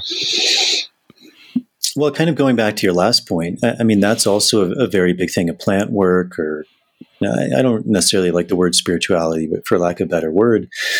Yeah, we need is, new words. You know, yeah. Yeah. but like you were saying, there there is something about being virtuous in that way. And also where that becomes eh, very difficult is part of that fear we were talking about is when I believe I'm virtuous, when I believe what I'm doing is right, then when someone comes along and does something else, it's not just that they're doing something else for them, it's that it's perceived as a direct attack on me. Because who I identify with is my virtuosity. It's it's my beliefs. And if someone comes along and has a different belief system, whether we realize it or not, it's it's taken as a direct attack on us because right. all of a sudden it, it it it calls into question: Is my belief system true? And it and if it gets threatened, often people will use like the idea of the ego with that. If the ego gets threatened by someone else having a different belief system, sometimes a radically different belief system, the ego's natural response is to fight to destroy, to kill that other belief system because now my ego is king again. There's no more threats. It's just me. And so there's something in that that act of being virtuous which when something comes along and threatens that, it has to fight. It has to demonize. It, it has to belittle the other because that's the nature of the ego is it in order to survive the ego has to be right. Mm. and if it's not then the fear begins to arise. Well who am i? Well what is real? Well what is right? And it's much easier again to demonize the other person if we take it to a, an extreme scale to kill the person than to really go inside and begin to allow that ego to begin to fall away because that's Mhm. really scary that's really scary because it, it's kind of like opening up pandora's box. Well if i'm not right about this then what else am i not right about? If i've been overlooking this what else in my life have i been overlooking? And all of a sudden the pillars begin to fall away. And then we're left you know people say they want to be egoless but almost nobody really does Mm. because it's terrifying. I don't even know what's up and down. I don't know what's left and right and the antidote to that is is it's kind of a dirty word now but it's faith or trust like if we can really trust in the universe then then also we're free but Mm. that's very difficult to, to truly trust in life um, trust in the universe within. Right? I mean, I, I imagine you you Yeah. titled your podcast that for a particular reason. I'm curious to know a little bit about that, and I'm curious to know your thoughts on on a common sort of topic uh, that gets that gets tossed around, which is this concept of ego death. Mhm. Yeah, the, the universe within it was actually an ode to uh, to one of my first teachers. He was a guy named Dr. David Jubb. Uh, really, really fascinating human being. But he had a little show called "The Universe with it." No, it was the universe inside your mind. So originally I wanted to call it that, but I didn't want to steal his name. So I thought, well, what's the essence of that? Also with plant work, and so I came up with the universe within. Um, but it's essentially that this this this kind of thing that you hear in all sorts of traditions about this idea of of going within. That if we really want to change the world, we have to change ourselves. Like there's not a separation. I mean, again, that's a that's a very common spiritual idea that we kind of think we understand on an intellectual level. But if we really begin to embody that, that means what's good for me is good for the universe. What's good for the universe is good for me, that there's not a separation. And that's a very radical way of thinking. Um, Yeah, one would say that's a, a kind Like- of a, like- com- a communal way of thinking. Yeah. Community. You know, even a really common example, like if I'm eating apples that grow here, that's probably going to be good for me. Why? Because they're Yeah. local. They're they're growing in the season. They're they're from here. There, there's no real cost. The, the cost is me taking five steps to the tree and, and pulling it down. I eat it. I, I give it back, rather than me eating. Um, Oranges caviar that's imported from Russia. Yeah, right. exactly. Yeah. You know that it's probably not going to be giving me on a nourishment level what I need in this climate right here, right now. And there's a tremendous cost to that. There's a tremendous cost of, of, of bringing that to here. Right. So those things, they're not, they're not different. Like what's good for me is also good for the world. What's good for the world is also good for me. Um, so yeah, but anyway, the, that that's where the universe uh, that's where the universe within came. W- w- the was your second part of the question? Let's, let let's stick on this actually because the, what's what's coming to mind now is is the emphasis and the importance of healing Ego with- death. Yeah, Yeah, but the the the, the, the, Yeah. the yeah, we can get into that, but I I'm, I want to kind of like get touch on a little bit of like how healing happens by really tapping into your local environment and with people that you know, because I think there's this idea, yeah, and this even ties into ego death, like, oh, I killed my ego, and you know, I, I did I did ten grams of mushrooms in my room alone, and you know, but but there's there's an essence of community, like we ha- like we have to be tapped into our environment and the people around us to some degree to really fully receive that what you're saying what's good for me is good for the environment good for the community good for the universe right? So yeah maybe there's something mm-hmm. there in terms of like that there is this this this deep in like we're, we're deciphering between individual like individual going within and healing yes 100% but that doesn't mean that you're isolated from the world mm-hmm. and your mm-hmm. environment right that's a super important point, and I think that's where that's where I see a lot of confusion. And it goes in terms of political, like is the individual king or is the, the community king? You know, shouldn't we have socialism because we're we're focusing on the greater good and and and I think just as you said, I think for me that's where the fundamental confusion comes in is this idea that those are somehow separate that by sacrificing myself, the, the, the greater good will be greater. Well, it won't because I'm sacrificing myself. It, it, goes back to that idea of like using force. Once I go against nature, once once I have to harm myself or uh, you know not be happy and say well if i'm not happy then the greater good is going to be happy. No they're not because that's just one more unhappy person in the greater good. Mm-hmm. i'm i'm i'm coming from that that energy. That that's that's all i'm now relating to everyone around me. So what happens? Well unhappiness spreads. Why? Because i'm unhappy if I'm happy, then the, the greater good will be happy. If nothing else, even if I was a hermit in the middle of nowhere, well, that's one more happy person in the greater good. And yes, we don't, most of us don't live as hermits. So that happiness begins to spread and, and it has a tangible effect and it begins to spread and it actually begins to create the greater good. So, mm. yeah, I think a lot of people look at like, well, if you just let individuals run wild, then the world would just be burning and everything. Well, no, because then if the world was burning, we wouldn't be happy. Like we'd be all suffering. So it's it has to start within. E- even in like where you were at the temple, like, you know, as you remember, the, the way that someone learns from plants is to go into a dieta. Right. It's not a communal practice. You're in isolation. And the only place you have to start from is you. That's it.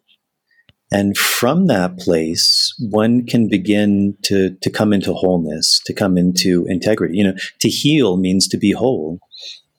So if someone is truly healed, if they're truly whole, then again, that's the energy they're emitting. And every action is coming from a place of healing because they're whole. So every action they take is a healing action. And so, how does that affect the collective? Well, it's healing to the collective. And then that affects someone else, and they're operating from that energy of healing. So, in a way you could say yes it's selfish because i'm i have to start with me but it's not selfish because it's ultimately serving the whole. When we serve ourselves when we come into wholeness when when we come into harmony that directly affects the whole. So i think that's where a lot of like the confusion comes in because it, it's again seeing things as separate parts like that these two entities are antithetical to each other like the, the individual and the community can't exist in harmony. Like one has to sacrifice for the other. If we want the individuals to be strong there's no community. If we want the community to be strong there can't be any individual rights. And and that just doesn't make sense. It doesn't make sense on a mathematical level. It doesn't make sense on an energetic level. And it doesn't make sense on the level of spirit. If this idea is everything is one then what's truly good, what's truly, again, going back to that Shipibo idea, what's truly good is life giving. It's life giving for myself. It's life giving for life. It's life giving for the community. It's life giving. It's life giving for everything. Um, mm-hmm. In in terms of the the ego death, it's a big subject, and and I think I think a lot of that is also ideas that we have about that my ego is bad and I have to kill it. Um, I think the easiest way, without getting too much into it, is the voice that's saying I have to get rid of my ego is my ego. yeah. So by by getting rid of my ego, I'm just enhancing my ego. yeah.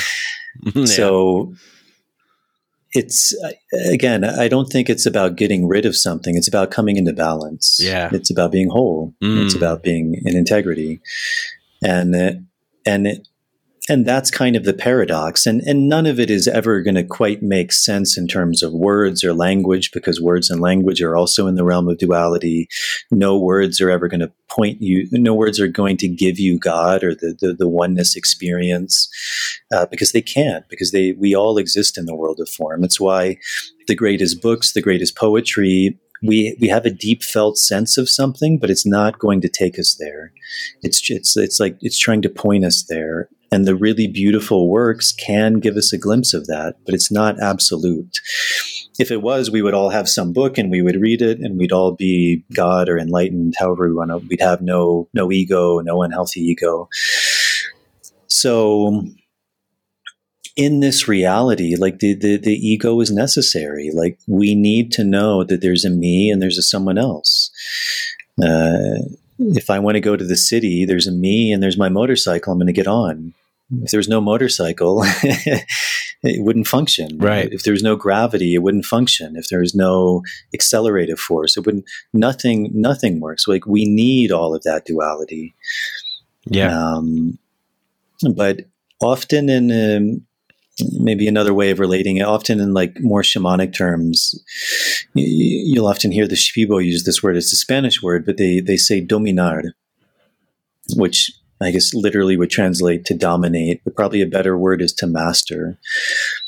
So often our ego is dominating us. It's, it's ruling us. It's, it's, it's out of balance to the point where we're not able to see clearly. That's what vipassana means, like mm. to see things as they actually are. It's one of the qualities of tobacco that people often relate is it allows me to see things as they actually are. From a Christian perspective, it's it's the word word apocalypse. Right. And yeah, I think it's something that's been really mis yeah, yeah, really misunderstood that the apocalypse is the end of time. Well, it is, but in a good way, not in a bad way like we're all going to die.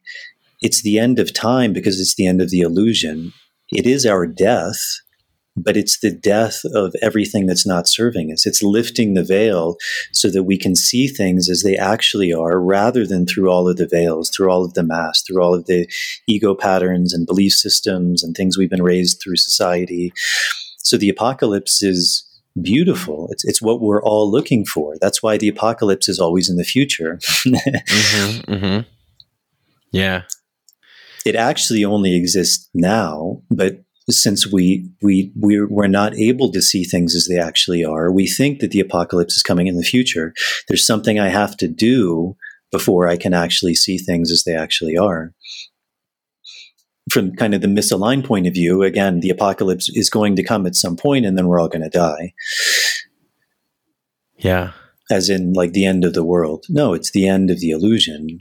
Right. But uh, so that ego death, I think a lot of people, maybe not a lot, but there are people who would use that phrase when they go into a very profound, often plant medicine process, working with one of the very strong plants, maybe called master plants, ayahuasca, wachuma, peyote, tobacco, iboga.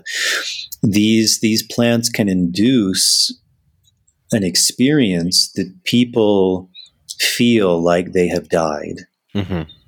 But they would say it's an ego death because their body is they emerge from that experience. Their body is still there but often in that experience everything they they think they knew or everything that they think they are dissolves and that's why it's often called like a heroic journey or a, the, the hero's journey is because it's literally you're going on the journey of your life mm-hmm. you're you're traveling to the foreign lands and encountering things that you never could have dreamed of and being tossed into these tornadoes and tsunamis and having to overcome them and eventually going into the cave and having to slay the dragon and that's a that's a really beautiful archetype as well. Like the the word for dragon, it, it comes from serpent. The dragon is the winged serpent, and it, it's a it's an archetype you see all over the world.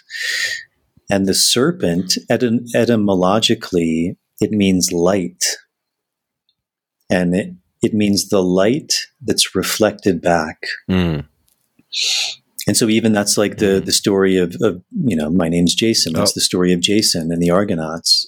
Yeah, you like the story froze for a second. Yeah, of, of, I think you're coming back. On. Oh, sorry. Yeah, there you go. Yeah, um, the, the, story but, of yeah. yeah, and like the story of Medusa going going into the cave, facing. Often it can be this feminine energy of these serpents, and the only way to overcome that was to hold a mirror to her own to her own face and the mm. light reflected back is what turned her into stone mm. and so it's that it's that same archetype that ultimately it's not slaying the serpent it's not slaying the dragon it's knowing thyself it's ultimately going into the darkness holding the mirror up to our own face and seeing that who we thought we were we're not mm-hmm. and that's the ultimate enlightenment that's the slaying of the dragon yeah and in that ego death experience. Now, th- those are just like archetypal examples. Everyone's experience is going to be completely different, completely unique, but maybe having some of these themes of extreme challenge, extreme journeying, and, and reaching a point where one begins to dissolve. And often that can be a very scary process, but one is left with a sense of freedom, mm-hmm. liberation. Yeah. Um, but almost always it's temporary because it has to be in a way because we come back to what we call this reality and and and that duality begins to to take form again. I, I, I look and i see wow like there's a body here yeah. And then I, I look around and, and, and I see light. And, and then I remember, you know, maybe someone asked me, like, who are you? And, and I can't answer because there is no me still, that that concept doesn't exist. But then slowly I begin to say, oh, yeah, I'm Jason and I'm a man and this is this is where I am, and Jason is hungry and Jason uh, Jason loves you or Jason thanks you, and then it's well, it's not Jason. The word is me or I. Oh yeah, well, it seems kind of strange to come back to that, but then it's like the game again. Oh yeah, I I am me, so I I am thirsty. I am hungry and and then we we we come back to to this reality and everything that that entails but very often people are left, there's a resonance of that, almost like a, a gnosis, a knowing of something that happened that they can't shake. Right. And it's not to say they're never going to be unhappy again or they're enlightened, but there's some resonant effect where they can draw on that and it gives them a different perspective. It shows them that there was something beyond what they thought was ultimate reality and that there was something beyond that that was incomprehensible uh, beyond the mind, beyond their imagination. And that's why people often refer to it as they say something like, I experience God, or I died and I was reborn. Um, it was something so profound where it, it shattered the egoic illusion of what they thought was hold real. on a second. You you dropped off with uh, something so profound. You're back. Uh, yeah, uh, this idea that it was something so profound that that it shattered their their sense of what was real. And and they, they often experience something like I I experienced God or I died and I was reborn. And and that experience stays with them, and it, it, it's something that that they can't really shake off. Some people may feel called to go back to that in the future. Some people maybe not. Uh, that's that's what they need, and that that kind of brings them peace. There was a you're probably familiar with the study at Johns Hopkins. Are you still there? Mike? Yeah, yeah. Can you hear me? Yeah. Yep. Um, yeah, yeah, I can hear you. There was that study at Johns Hopkins where um, they worked with terminally ill patients on their deathbed. And I forget the percentage, but I think it was a majority of people, maybe six out of 10 or something. And, and after that experience of working with psilocybin, and these were people who knew they were going to die. They had a lot of fear around that, not just fear for themselves, but uh, fear that they were going to lose their loved ones, their loved ones would suffer after they died.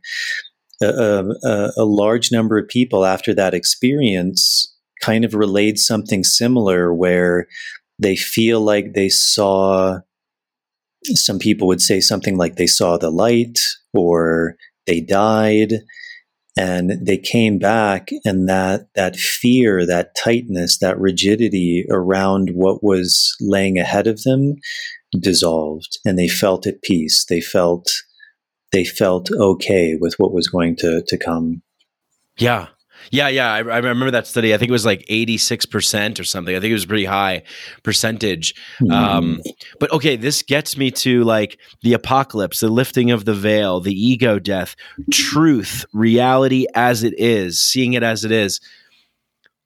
This is this is this is ultimate truth yes? Like this is what you know you hear a lot of people say like well my truth or my experience or or my thing but there is sort of there's there's a one common thread that really points to this felt direct experience that a lot of us have had and the the gnosis that comes along with that the would you say that this is like the one truth yeah, yeah. I mean, that's a that's a big question. I, I think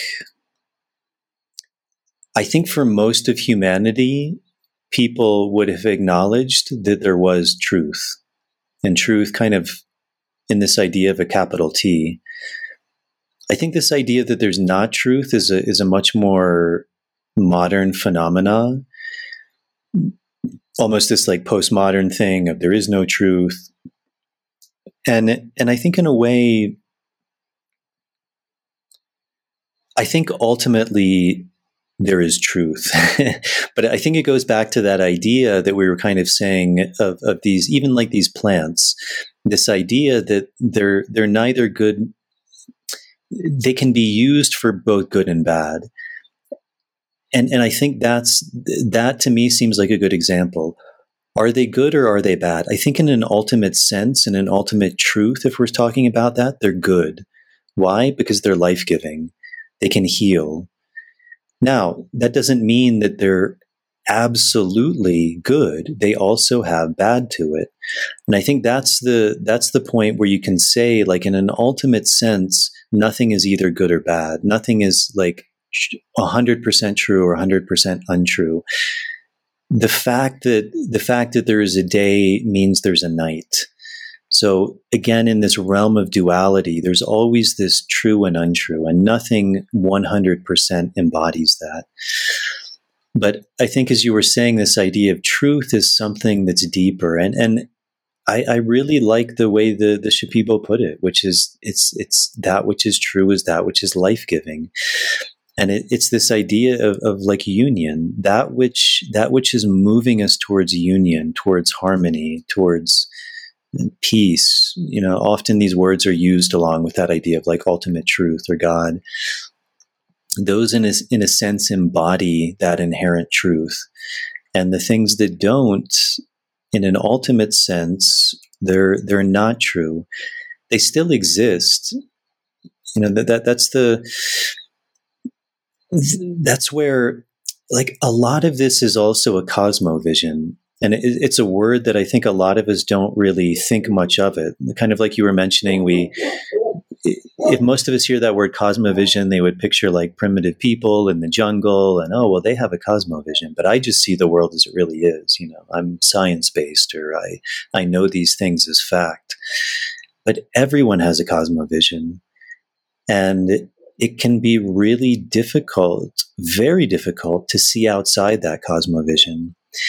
And so even like that tale of of you know, like I'll often use this example like in English we use these words like we'll tell a kid ah you're just dreaming. Like like hey I want to be an astronaut. No no you're just dreaming. That's never going to happen. Like we use that word as if it's not real but again that comes from our cosmovision from a from a different cosmovision they would consider the dream space real and again maybe even more real. And even from a very logical point of view whoever jason is me sitting here talking to to mike there's some awareness. I can look and I can say, this is my body, this is my hand, but it's still me, whatever that is, saying, this is mine. There's some awareness that's able to look around and differentiate myself. In that dream space, it's exactly the same. I may be able to see my body. I may not be my body. I may be a woman. I may be a bird soaring over and, and, looking at the canopy. I may be a child. I may be an old person. I may be floating through space. But the me that's doing that is the same me that's here. Like nothing has changed. And just because maybe someone else isn't seeing the same thing in that moment. You know, in this reality, like I'm looking at this computer and you're looking at the computer, and we can say, okay, well, that's a computer because we both see it. But when I'm dreaming, I'm seeing something and maybe no one else is, but even that's a cosmovision because we often think our dreams are isolated. And again, from a shamanic point of view, and people have experienced this in, in ayahuasca ceremonies or other plant medicine ceremonies, that they also have a connection in that space to other people. Other people may relay the same experience. A big part of shamanic work is working in that space. And that, I mean, this may sound crazy to people, but then it actually affects what we would call reality. Much like that, that Bora Witoto creation myth, that, that by affecting it in that level, that in this reality it's also affected that that level if anything even precedes this reality so i think you know going back to that idea of truth in a way you can never really answer that like yes if if we say this is true can the opposite also be true almost likely yes because there's always this duality but I think when people are talking about something like truth or God, they're, they're talking about something primordial, something that unifies, something that's beyond duality, which we can say that that is truth and that there's nothing outside of that. There's no opposite of that. There's no, there's no, it's not true because it's so true that it encompasses everything and it's life giving which again may sound like a silly thing. Uh, I love it's that. It's no coincidence yeah. that that that in, in all religions in all spiritual traditions there's a creation myth yeah you know the origin is creation it's life-giving it's birthing you know that the the essence of life is to create uh, and we all have that creative power within us well most of us um, and and so yeah I, you know that idea of truth, I think, is something real. Um, and, and that's where I think this idea of gnosis is important. You know, I mean, even even the societies that like you and I are coming from, like often they're traced back to Greek civilization. These ideas of democracy and republics and uh, morality and um, all down to like exercise, holistic points of view, uh, liberal arts education, governance. But those guys had an idea of gnosis. They had an idea of truth, and they were also almost assuredly going in for very specific times, sacrificing, going into isolation, working in ceremony, and having these revelatory experiences, which they said pointed them to truth. And even like the founding fathers of, of, of our country, they would say things like nature is truth. You find truth by observing nature. Like by observing nature, you're able to see that which is real. And because also na- nature is creative, it's constantly regenerating. It's it's that creative force, and you can see it in everything. Like if you go into forest, you can, especially in the Amazon. I mean, you can almost literally see plants growing. They're growing so fast. It's that creative energy that's that's that's fulfilling itself like incessantly, constantly, over and over, and we don't it's very rare that we would really experience that like in its full force because it's, it's overwhelming. I mean even you look at the stars and it's it's, it's almost mind-boggling. But even even if you're sitting in a forest i mean if you really think about the energy that that creative force that's flowing through everything if you really go deeply into that it's it's almost too much. But that plant medicine experience can induce that. And when one really begins to see that that's part of where that ego death experience comes. It's also where that kind of humility become begins to come in. Is this creative force can be tapped into, and it's so overwhelming, so awe-inspiring, so beyond our wildest imagination that we just have to sit there in awe. And I think that's what people are referring to as truth, because what there's no, there's nothing that's even minuscule Julie, I don't know if that's a word comparative to that. It's so all encompassing, so overwhelming that everything fades into that, everything dissolves into that. Mm. And all we can say about it is some word like, well, that's God. Right. that's truth. Right. That's the light. Because what else can we do? That's yeah, yeah, and there's also the destruction in the in nature, which mm-hmm. is part of it. Just like you're saying, with like, it's not all good. There's also that other aspect there as well, mm-hmm. which is the the paradoxical nature. Because I think that in that fully encompassed together with what we would call good and bad together is sort of a version like maybe that is true like that's true that's ultimate that creative mm-hmm. destructive chaotic organized you know beautiful harmony of of nature which we are that's the magnitude that you're talking i've experienced it's so profound it's like disgusting and and gross and vile and grotesque and destructive and then also beautiful mm-hmm. and magnificent and radiant and joyful and exuberant all together in one mm-hmm. and that does seem like a difficult concept for most people to uh, except because I think, like you were saying before, I can't do it with words. I think that's something that needs to be felt and experienced, right? Yeah. The, the Tao Te Ching tries to do it. They say, like, the, the, the, the Tao which can be spoken of is not the true Tao. Right, right.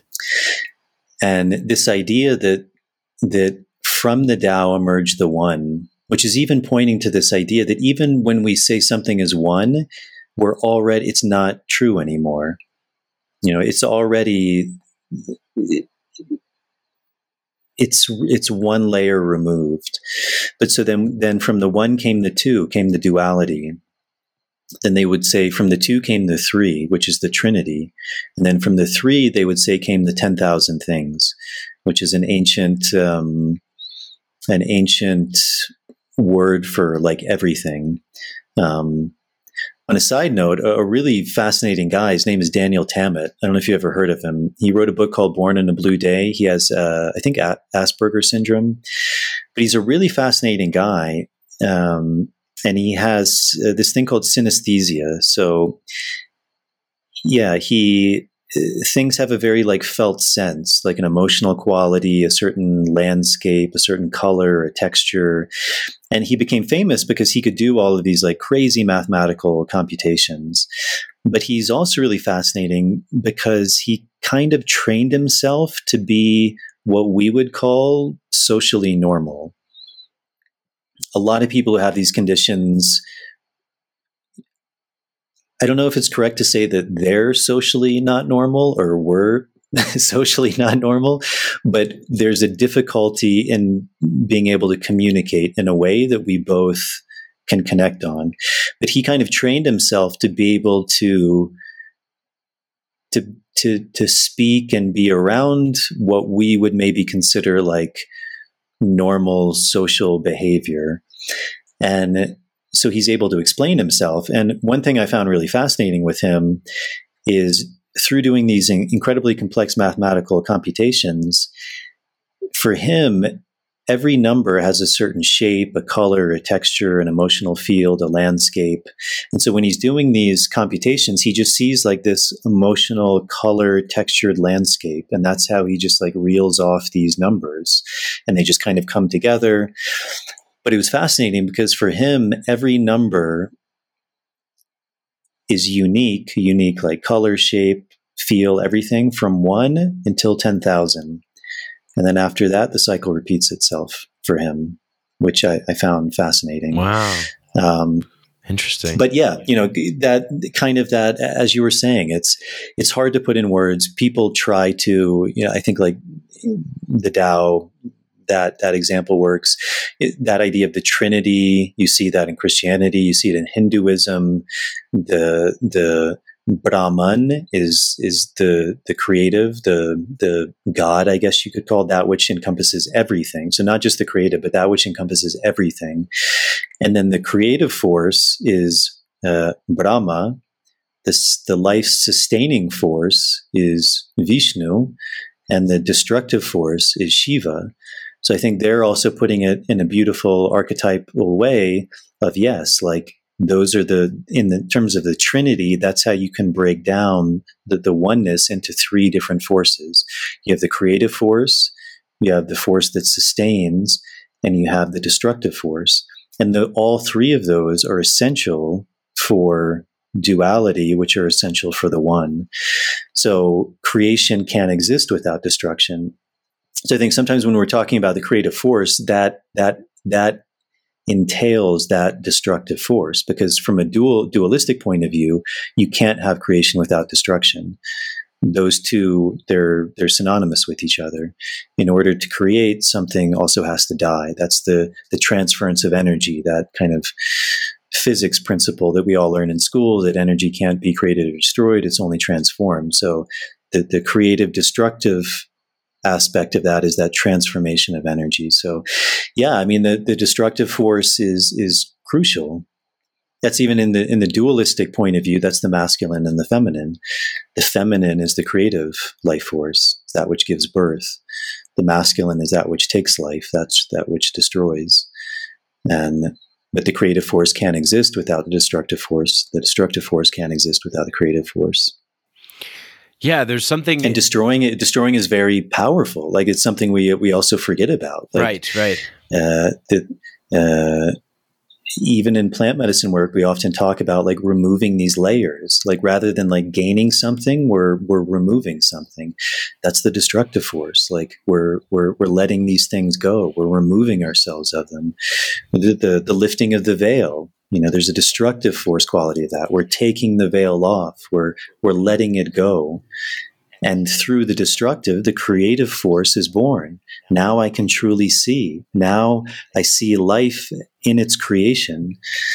And so yeah all of these things have a, a symbiotic relationship yeah, and I'm and I'm noticing also the parallel between you know the, what you were describing before as the dreaming state in the in the shamanic Shipibo way, and also um, with uh, Vishnu and and and and Brahma. Isn't it like he dreams the dream into existence in the universe, and mm-hmm. right? It's so there there's there's all that too. And then I was thinking of also I forget what it was. It was like Arjuna and Krishna arguing about time and love and how love is beyond time's reach. So, but the apocalypse mm-hmm. is the lifting of the veil, the end of time. Maybe it's and it's it's a step into the the timelessness of of love, which mm-hmm. I would bucket love, freedom, love and freedom. I think are you know very similar, right? I, I think like in a, in a way this this like over expanding, liberated feeling. Um, I mean, we can Yeah. go, you know, we can obviously draw distinctions, but there's something true and good and life giving. And that's what I love. I love that you brought that onto the show today because that just really resonates with me. If it's true and good and life giving, that's that's where we want to be be heading to. And um Yeah, and- and that's that's like a you know on a on an emotional level like if you look if you look because we were talking about fear the the opposite of that um, is usually considered excitement. It's the same emotion. It's just fear is usually looking at the future and labeling it as bad. Like i often use the example of, of like two people going up a roller coaster and it's like they're starting to get closer to the top they're about to go over the guy in the left he's thinking about the future. He's thinking about when they go over that that final you know peak and it's about to go crazy you know down this huge thing. He's thinking oh my god like no please stop. It's going to be horrible. I'm going to vomit. I'm going to die. It's fear because he's thinking about the future and he's labeling it as bad as as an aversion. Ah, That's the, the yeah, buddhist idea. There's an aversion to it. Right. The guy in the right, the same thing is happening. They're going up. They get to that that peak, and he's thinking, "This is going to be amazing. I've never been on a roller coaster this fast. It's going to be the best thing ever. I can tell all my friends." And da da da. Wow, that the force going down. It's going to be it's going to be amazing. He's feeling the same emotions. Like if you look at them physiologically, probably their hearts are racing. They're they're getting sweaty. They're like pre- their body is preparing for it. The adrenaline's going. But the guy on the right, he's looking at the future and labeling it as good. In, in Buddhist terms, he's craving it. so there's excitement, and so it's the same thing, but one is fear and one is excitement. But as you said, I think in, in, in a more spiritual point of view, the opposite of fear is love. And uh, because fear, again, is operating from that place of it's not life giving, it's separating, it's dividing us. Again, you think about the pandemic, the antidote to that fear is love. Yeah. Um, Can my actions reach out in love? Can I bring people together? If I'm a mother and my kid is sick, I mean, you know, when I was a kid, if I got sick, my mother gave me chicken soup. She put like a, a cold towel on my forehead. She, she took care of me. That's coming from a place of love rather than looking at my kid as sick and being like, oh my God, he's, he, he has the virus. He's, he's going to get me sick. He's going to kill everyone. No, like, you know, and that love transforms, it transmutes. It's what heals the world and and the fear is ultimately what what takes us out of that state mm. you know that natural state. And and that's why i think as you said like love is also related to this idea of freedom of truth like with a capital t. You know it's that which is life-giving. It's that which is true. It's that which nurtures us. It's that which feeds us. It's that which gives us energy. It's that which inspires you know inspire it means to be filled with spirit, to be filled with life. You know, when we when we're deceased, when when we we expire, yeah. the we the, the spirit is is is it, it leaves our body. So yeah, that that principle of love is huge, and, and again, that's one of those tricky things where like a lot of a lot of people in, in these lines of work, they love to speak about love. right, right. But how aligned are their actions to actually loving? I mean, you know, I, I got COVID pretty early on in the pandemic, yeah, and uh, same. And I was I was pretty shocked at the response of of people who were considered plant doctors, like they didn't want to be near me. And uh, you know, I'm I'm not an angel or a saint, but if I call myself a doctor, then my responsibility is to go into sickness to help people. You know, someone comes to me and they say I'm sick. I don't go, oh no, like stay back, stay away from me. It's no, how can I help you? Yeah, that's what a doctor does. Right. And even more than a doctor, that's what that's what a that's what a human being does. That's what someone who's filled with spirit does. Is right. they reach out in love to those around us. It's a beautiful Native American prayer, and it, it one of the one of the lines in that is is is reach out. Uh, it says, "Be strengthened by the love within. Reach out in love to those around us. For each day is a gift given but once." And so, you know, who do we want to be? Because this may be our last day. Do we want to live in that state of fear and isolate from others, label others, be afraid of others? Or do we want to reach out and love to those around us? Because this may be our last day. Right. So how do how do we want to live our life from a place of love or from a place of fear? Mm, yeah, do we truly want to put it all out there and go give everything that we have and show everything that we are and live, you know, to the to the fullest, whatever that means to each person, or do we just want to survive and get by and make it until the end, which doesn't make sense to me, because as you said, yeah. the end could be any time, any time. And we could go into that's, a whole. That's, that's one of the that's one of the things you know. Uh, I think that I really saw with the pandemic too was you know, and it's not to say that we shouldn't do anything or we shouldn't take precautions. I mean, sure for sure like that that's why that's why we have a house you know that's why we build walls around us so that we're somehow protected from the elements you yeah. know it's not just like well i'm just whatever happens you know whatever i'm not going to do anything no yeah. like when you operate from a place of love you can still do things you can build a house you can protect your family um, but to what degree like even this idea of isolating ourselves like wearing masks uh, being afraid of people, like, is that life giving? You know, maybe you can argue, you know, I don't know. Again, this is individual. Maybe you can argue and somehow it is, but, you know, to me, it very much seems like coming from this place of fear, it's ultimately not life giving. Like if we're, if we're so afraid of death that we're literally stopping life, we're stopping life in order to avoid death. And that that's only going to lead to more death. Yeah, can you say more fear? Can you say that despair. again? Say, say that again. This this idea that try you know by trying to avoid death, we're stopping life. Yeah. Because we're so afraid of what death may be that we want to retreat from life. We, we want to put up all of these artificial walls, these artificial boundaries, these, these rules and regulations that keep us seemingly safe, but it's also keeping us from life. Because we are human beings, you know, we're, we are individuals, but we don't exist in a void. Like we need touch. We need humanity. We need to see people smile. We need to hug people. Uh, we need to embrace people. We need to give each other a pat on the back. We need to talk to people. Uh, we need to have that interaction. Like we're not we're not hermits. yeah. And and if we don't if we don't embody what it means to be a human, then you could make the, the case that we're already dead. So like what what are we what are we what are we avoiding?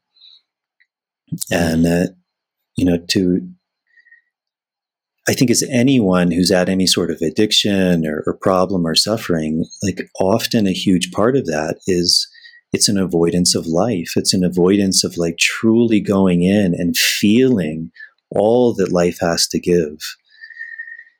And it, so we do things. We isolate ourselves. We take drugs. We we do watch Netflix all day. We watch porn. We eat tons of food. But in that, there's there's like a fundamental thing where we're avoiding life. We're we're we're cutting ourselves off from that life giving energy, and ultimately, that only leads to to to our demise. And if it's leading to our demise, it's leading to the demise as a whole too, because right. we're, we're an integral part of this world. Wow. Well said, Jason. Very well said. So you're in the middle of a dieta. I am. I am. Yeah. More towards the beginning, but yeah, in the midst of one. okay, yourself or facilitating? Facilitating one, yeah. I've I, I do a lot of work with a, a, friend and colleague of mine. Her name is Marav. So, yeah, we're here in the valley running a diet. It's uh, about about one month, and um, yeah, it's that's that's a lot of the work I do now. So when we met, we I was facilitating uh, ayahuasca ceremonies at the Temple of the Way of Light. Um, I'm I'm still there, but on a more more part time basis, and a lot was because of the pandemic too. It it really shifted things, and and also I think just a point in my life, like wanting to be a bit more rooted and kind of uh, focusing on some different things. But uh, yeah, a big part of part of my work now is, is, is giving dietas, like working working with different plants, especially with tobacco, and uh, kind of sharing and in what in a way I was kind of gifted, like an experience of, of being able to share that. So, mm, yeah. Cool. Um, I noticed that you have one coming up um in a couple months, right? Like, do you have? What was it? Sorry, yeah, it's uh, in, uh, yeah, tobacco dieta in, in, Ireland. in Ireland. Yeah, yeah, yeah. Great. Yeah, yeah, that should be great. Uh, and that, I think unfortunately, sold, sold if, out, if, right? if, if, anyone is if anyone's listening, yeah, we we sold out crazy fast. We sold out in like I don't know three or four days. So uh, I feel super fortunate for that. Um, but yeah, if anyone is interested, um, I think after Ireland, we're doing a bit of a, a world tour.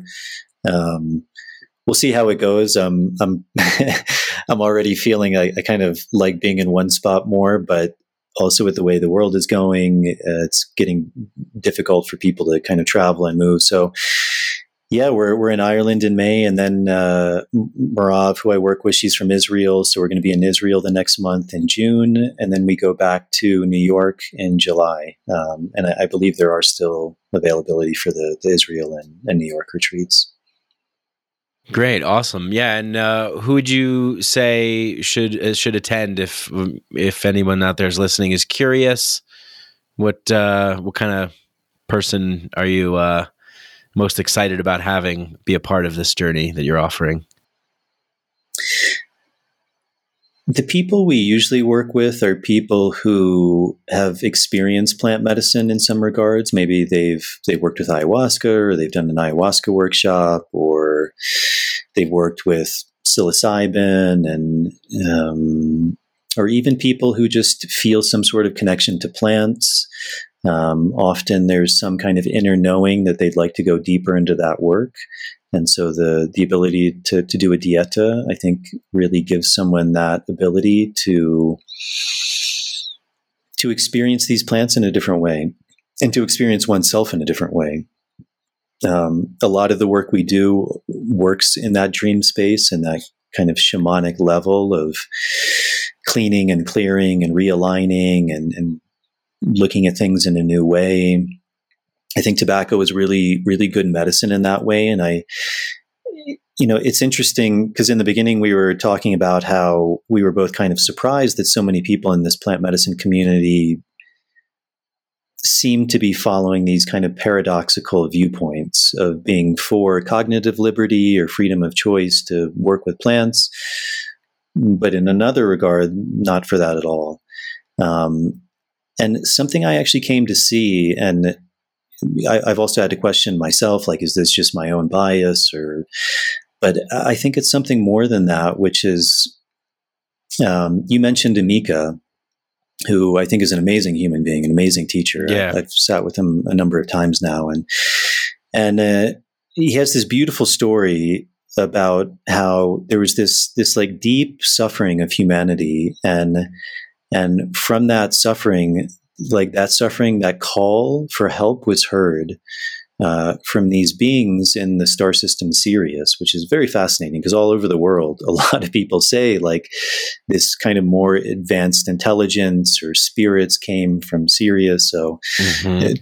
T- take from that what what you will, but um, that they heard the calling and they they ended up uh, transcending the 12 dimensions of time and space. And they showed up on the earth in this primordial anaconda canoe and they brought with them all of these different medicines.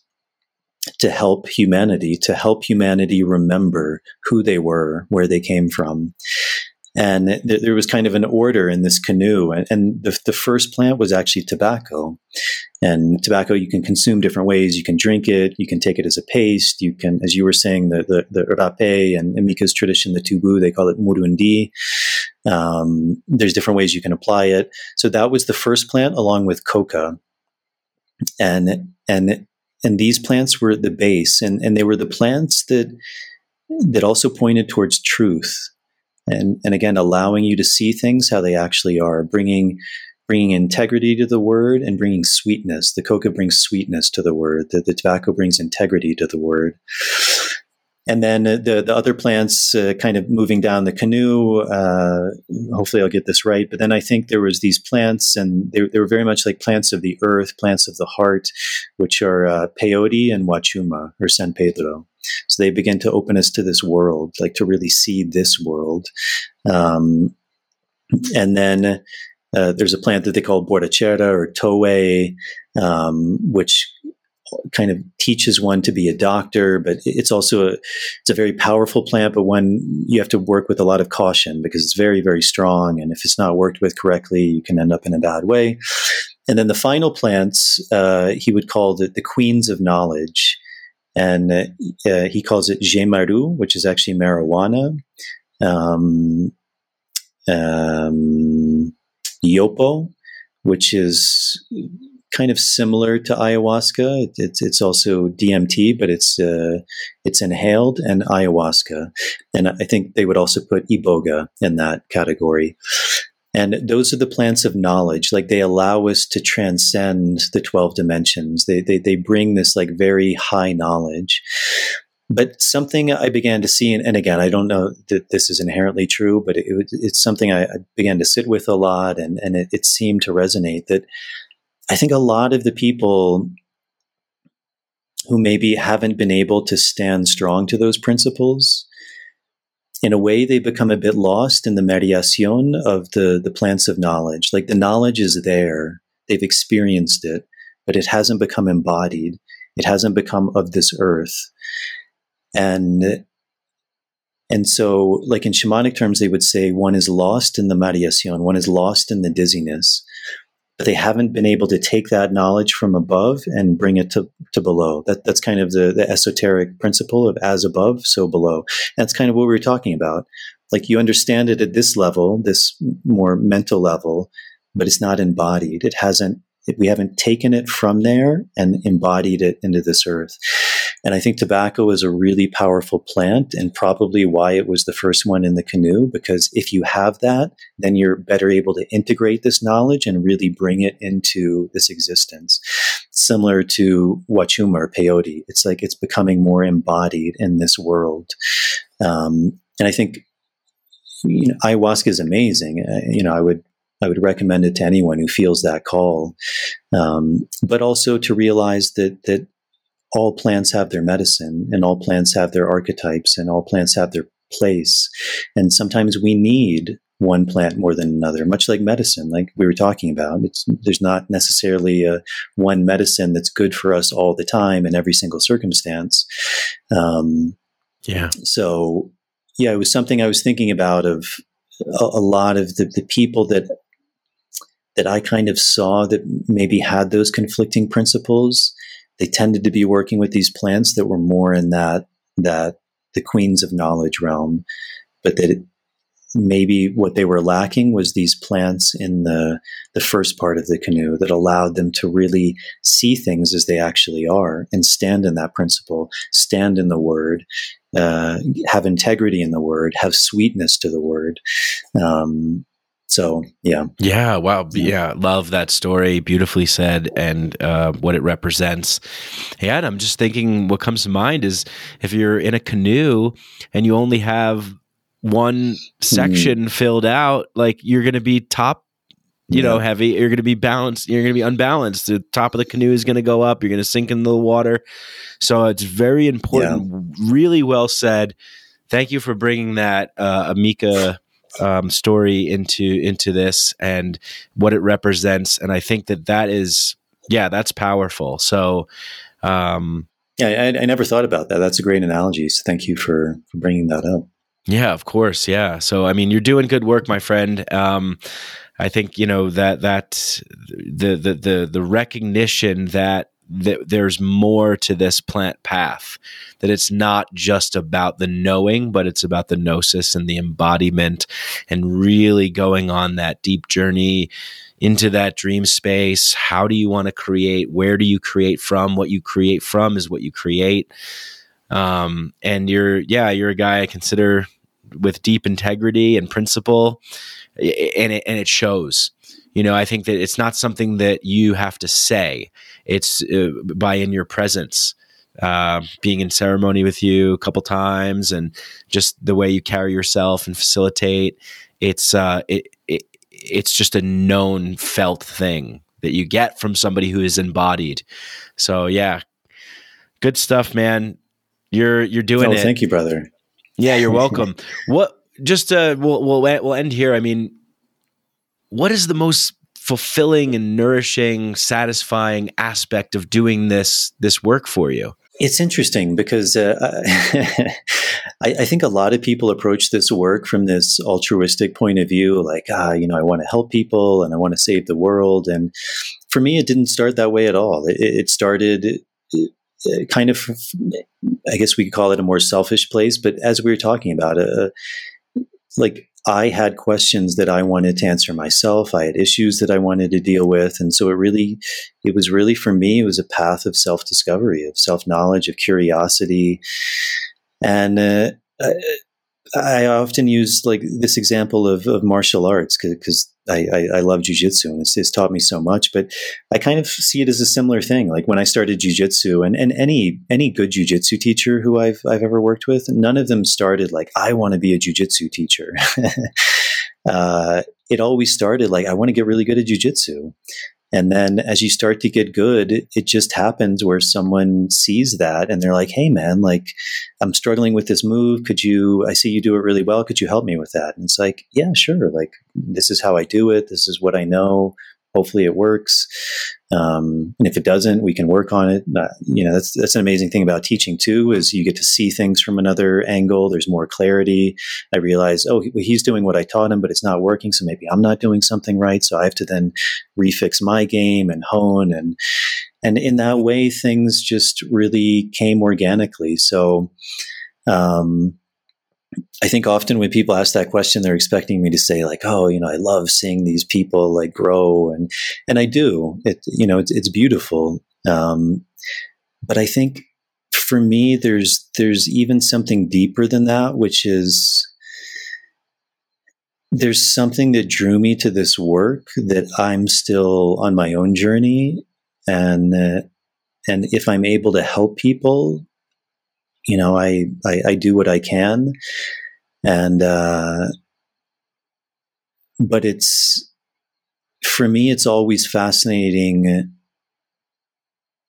working with people and, and seeing the, the, the, the transformation they go through. And I, I, think that's something you probably saw at the temple too, is you do a workshop and people come in in a certain way and they leave and, and they're very different. And mm-hmm. it's, it's also something that, that like anything, the more we do something, we become a bit desensitized to it. But you know, sometimes when I really just sit back and I'm looking at a group of people or an individual, and there's there's there's just this sense of like awe.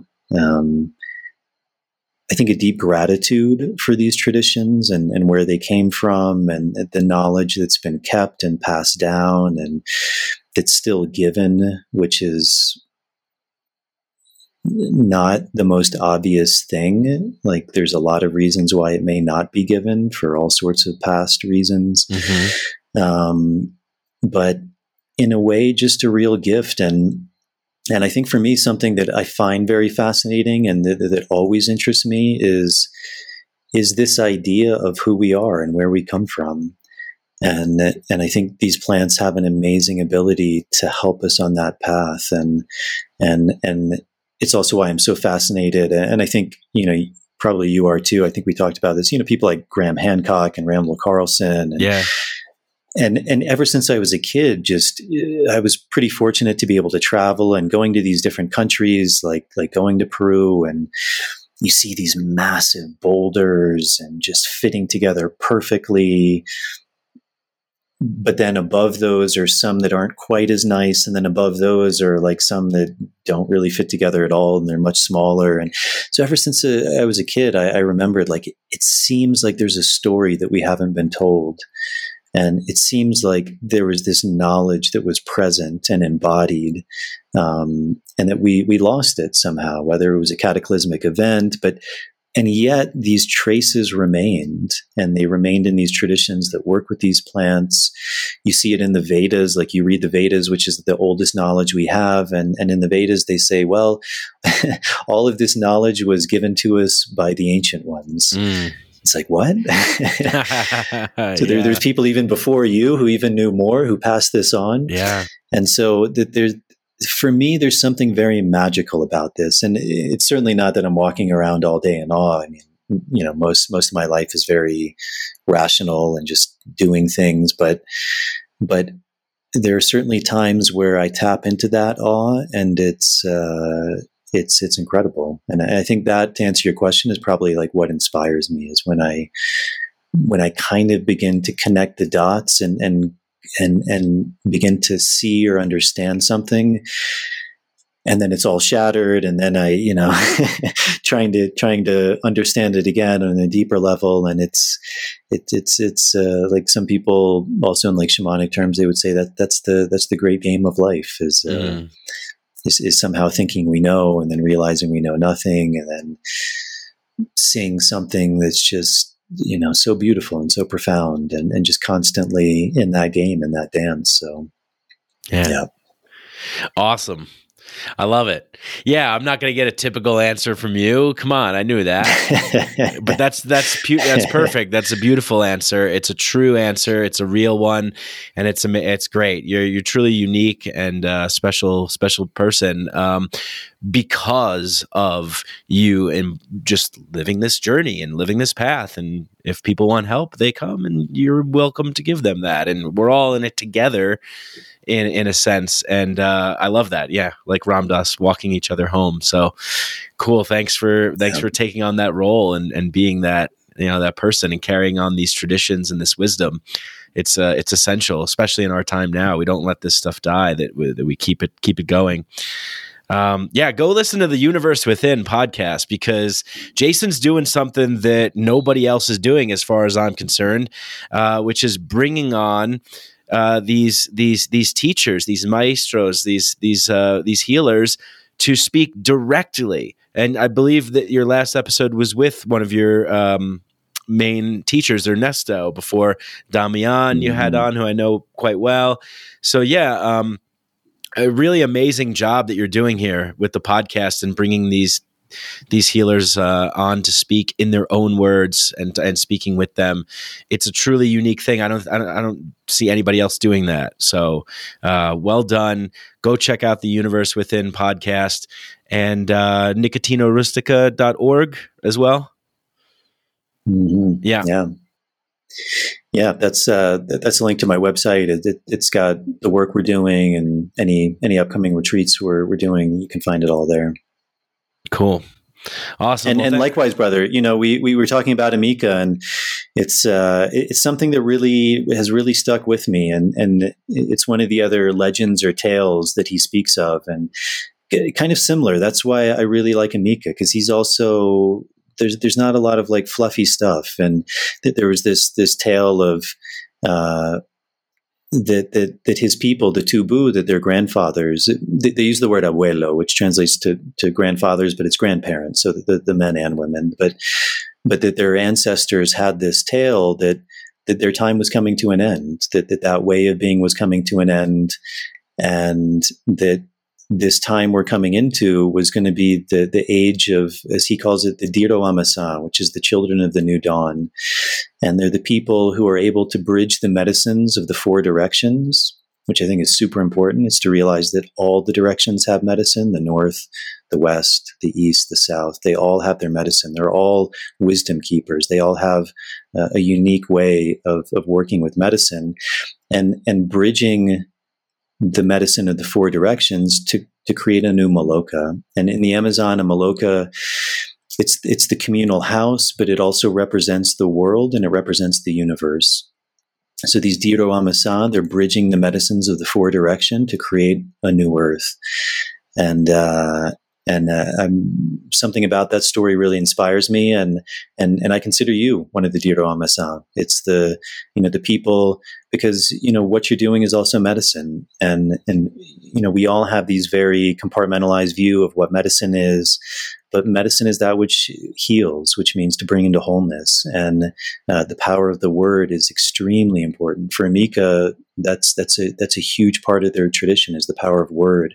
You know, sharing, uh, bridging ideas, talking about these things, uh, investigating. You know, uh, separating the chaff, finding what's truth, uh, and and spreading that. And um, you know that was also part of the idea of the podcast I did, and, and, I think you're doing that wonderfully. You know, bringing on all sorts of different people, talking about these ideas that are super important, like liberty, freedom, you know, it's uh, they're no small topics, and and they are life and death. And and sometimes I, I think we've been living in a time that that's been kind of complacent. It's been quite easy in a way, but these things are always there, and they always resurface.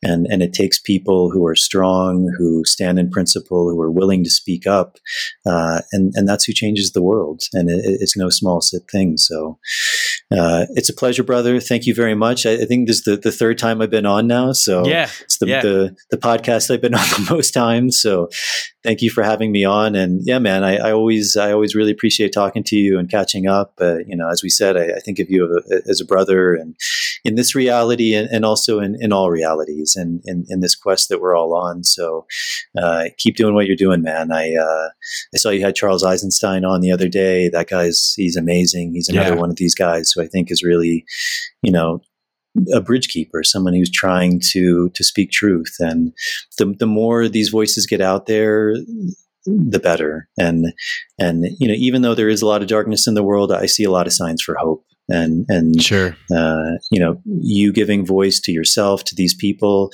that's what it's about. Because we do all have fear, and and the more opportunity we have to hear other points of view, the more opportunity we have to stand with other people who are taking a stand, it makes that journey uh, not easy, but definitely easier. And the more people that do it, the more people we can bring in uh, to, to to truly create a new earth. So keep it up, my friend. Yeah, you as well. Likewise, I feel the same. Uh, thank you so much. And uh, yeah, we're just building a new Maloka together. So you know, let's make it let's make it fun. Let's make it enjoyable, and let's just keep keep focused on the project and the task at hand. And I think it's going to be coming along pretty nicely. And if not, yeah. Well, see you in the next incarnation, I guess. yeah, sounds good, brother. Whenever you whenever you uh, you you you publish this, let me know, and I'll I'll do my best to share it. And and and yeah, we just keep going. Just keep going. In, in Spanish, Spanish they they say poco a poco, paso a paso, or poco a poco, baso a baso. Little by little, step by step, or little by little, glass by glass, we we we keep going forward. Yeah, that's all there is to do. Let's do it. keep keep putting the keep putting the good life giving energy out there, my friend. Yeah. Well, likewise, brother. It's it's been a pleasure and uh, great catching up with you, man. Good to see you. Looks like your studio's coming along too. You got some insulation in there. You got a nice bookshelf going. It's not bad. Yeah. all right, we're gonna have a little chat off air, and to all of you listening, thank you, and until next time, much love, peace.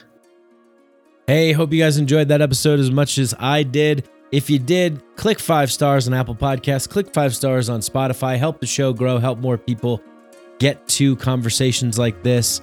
And uh, really appreciate all of you guys. If you want to become a Patreon member, please go to patreon.com slash Mike Branc, B-R-A-N-C.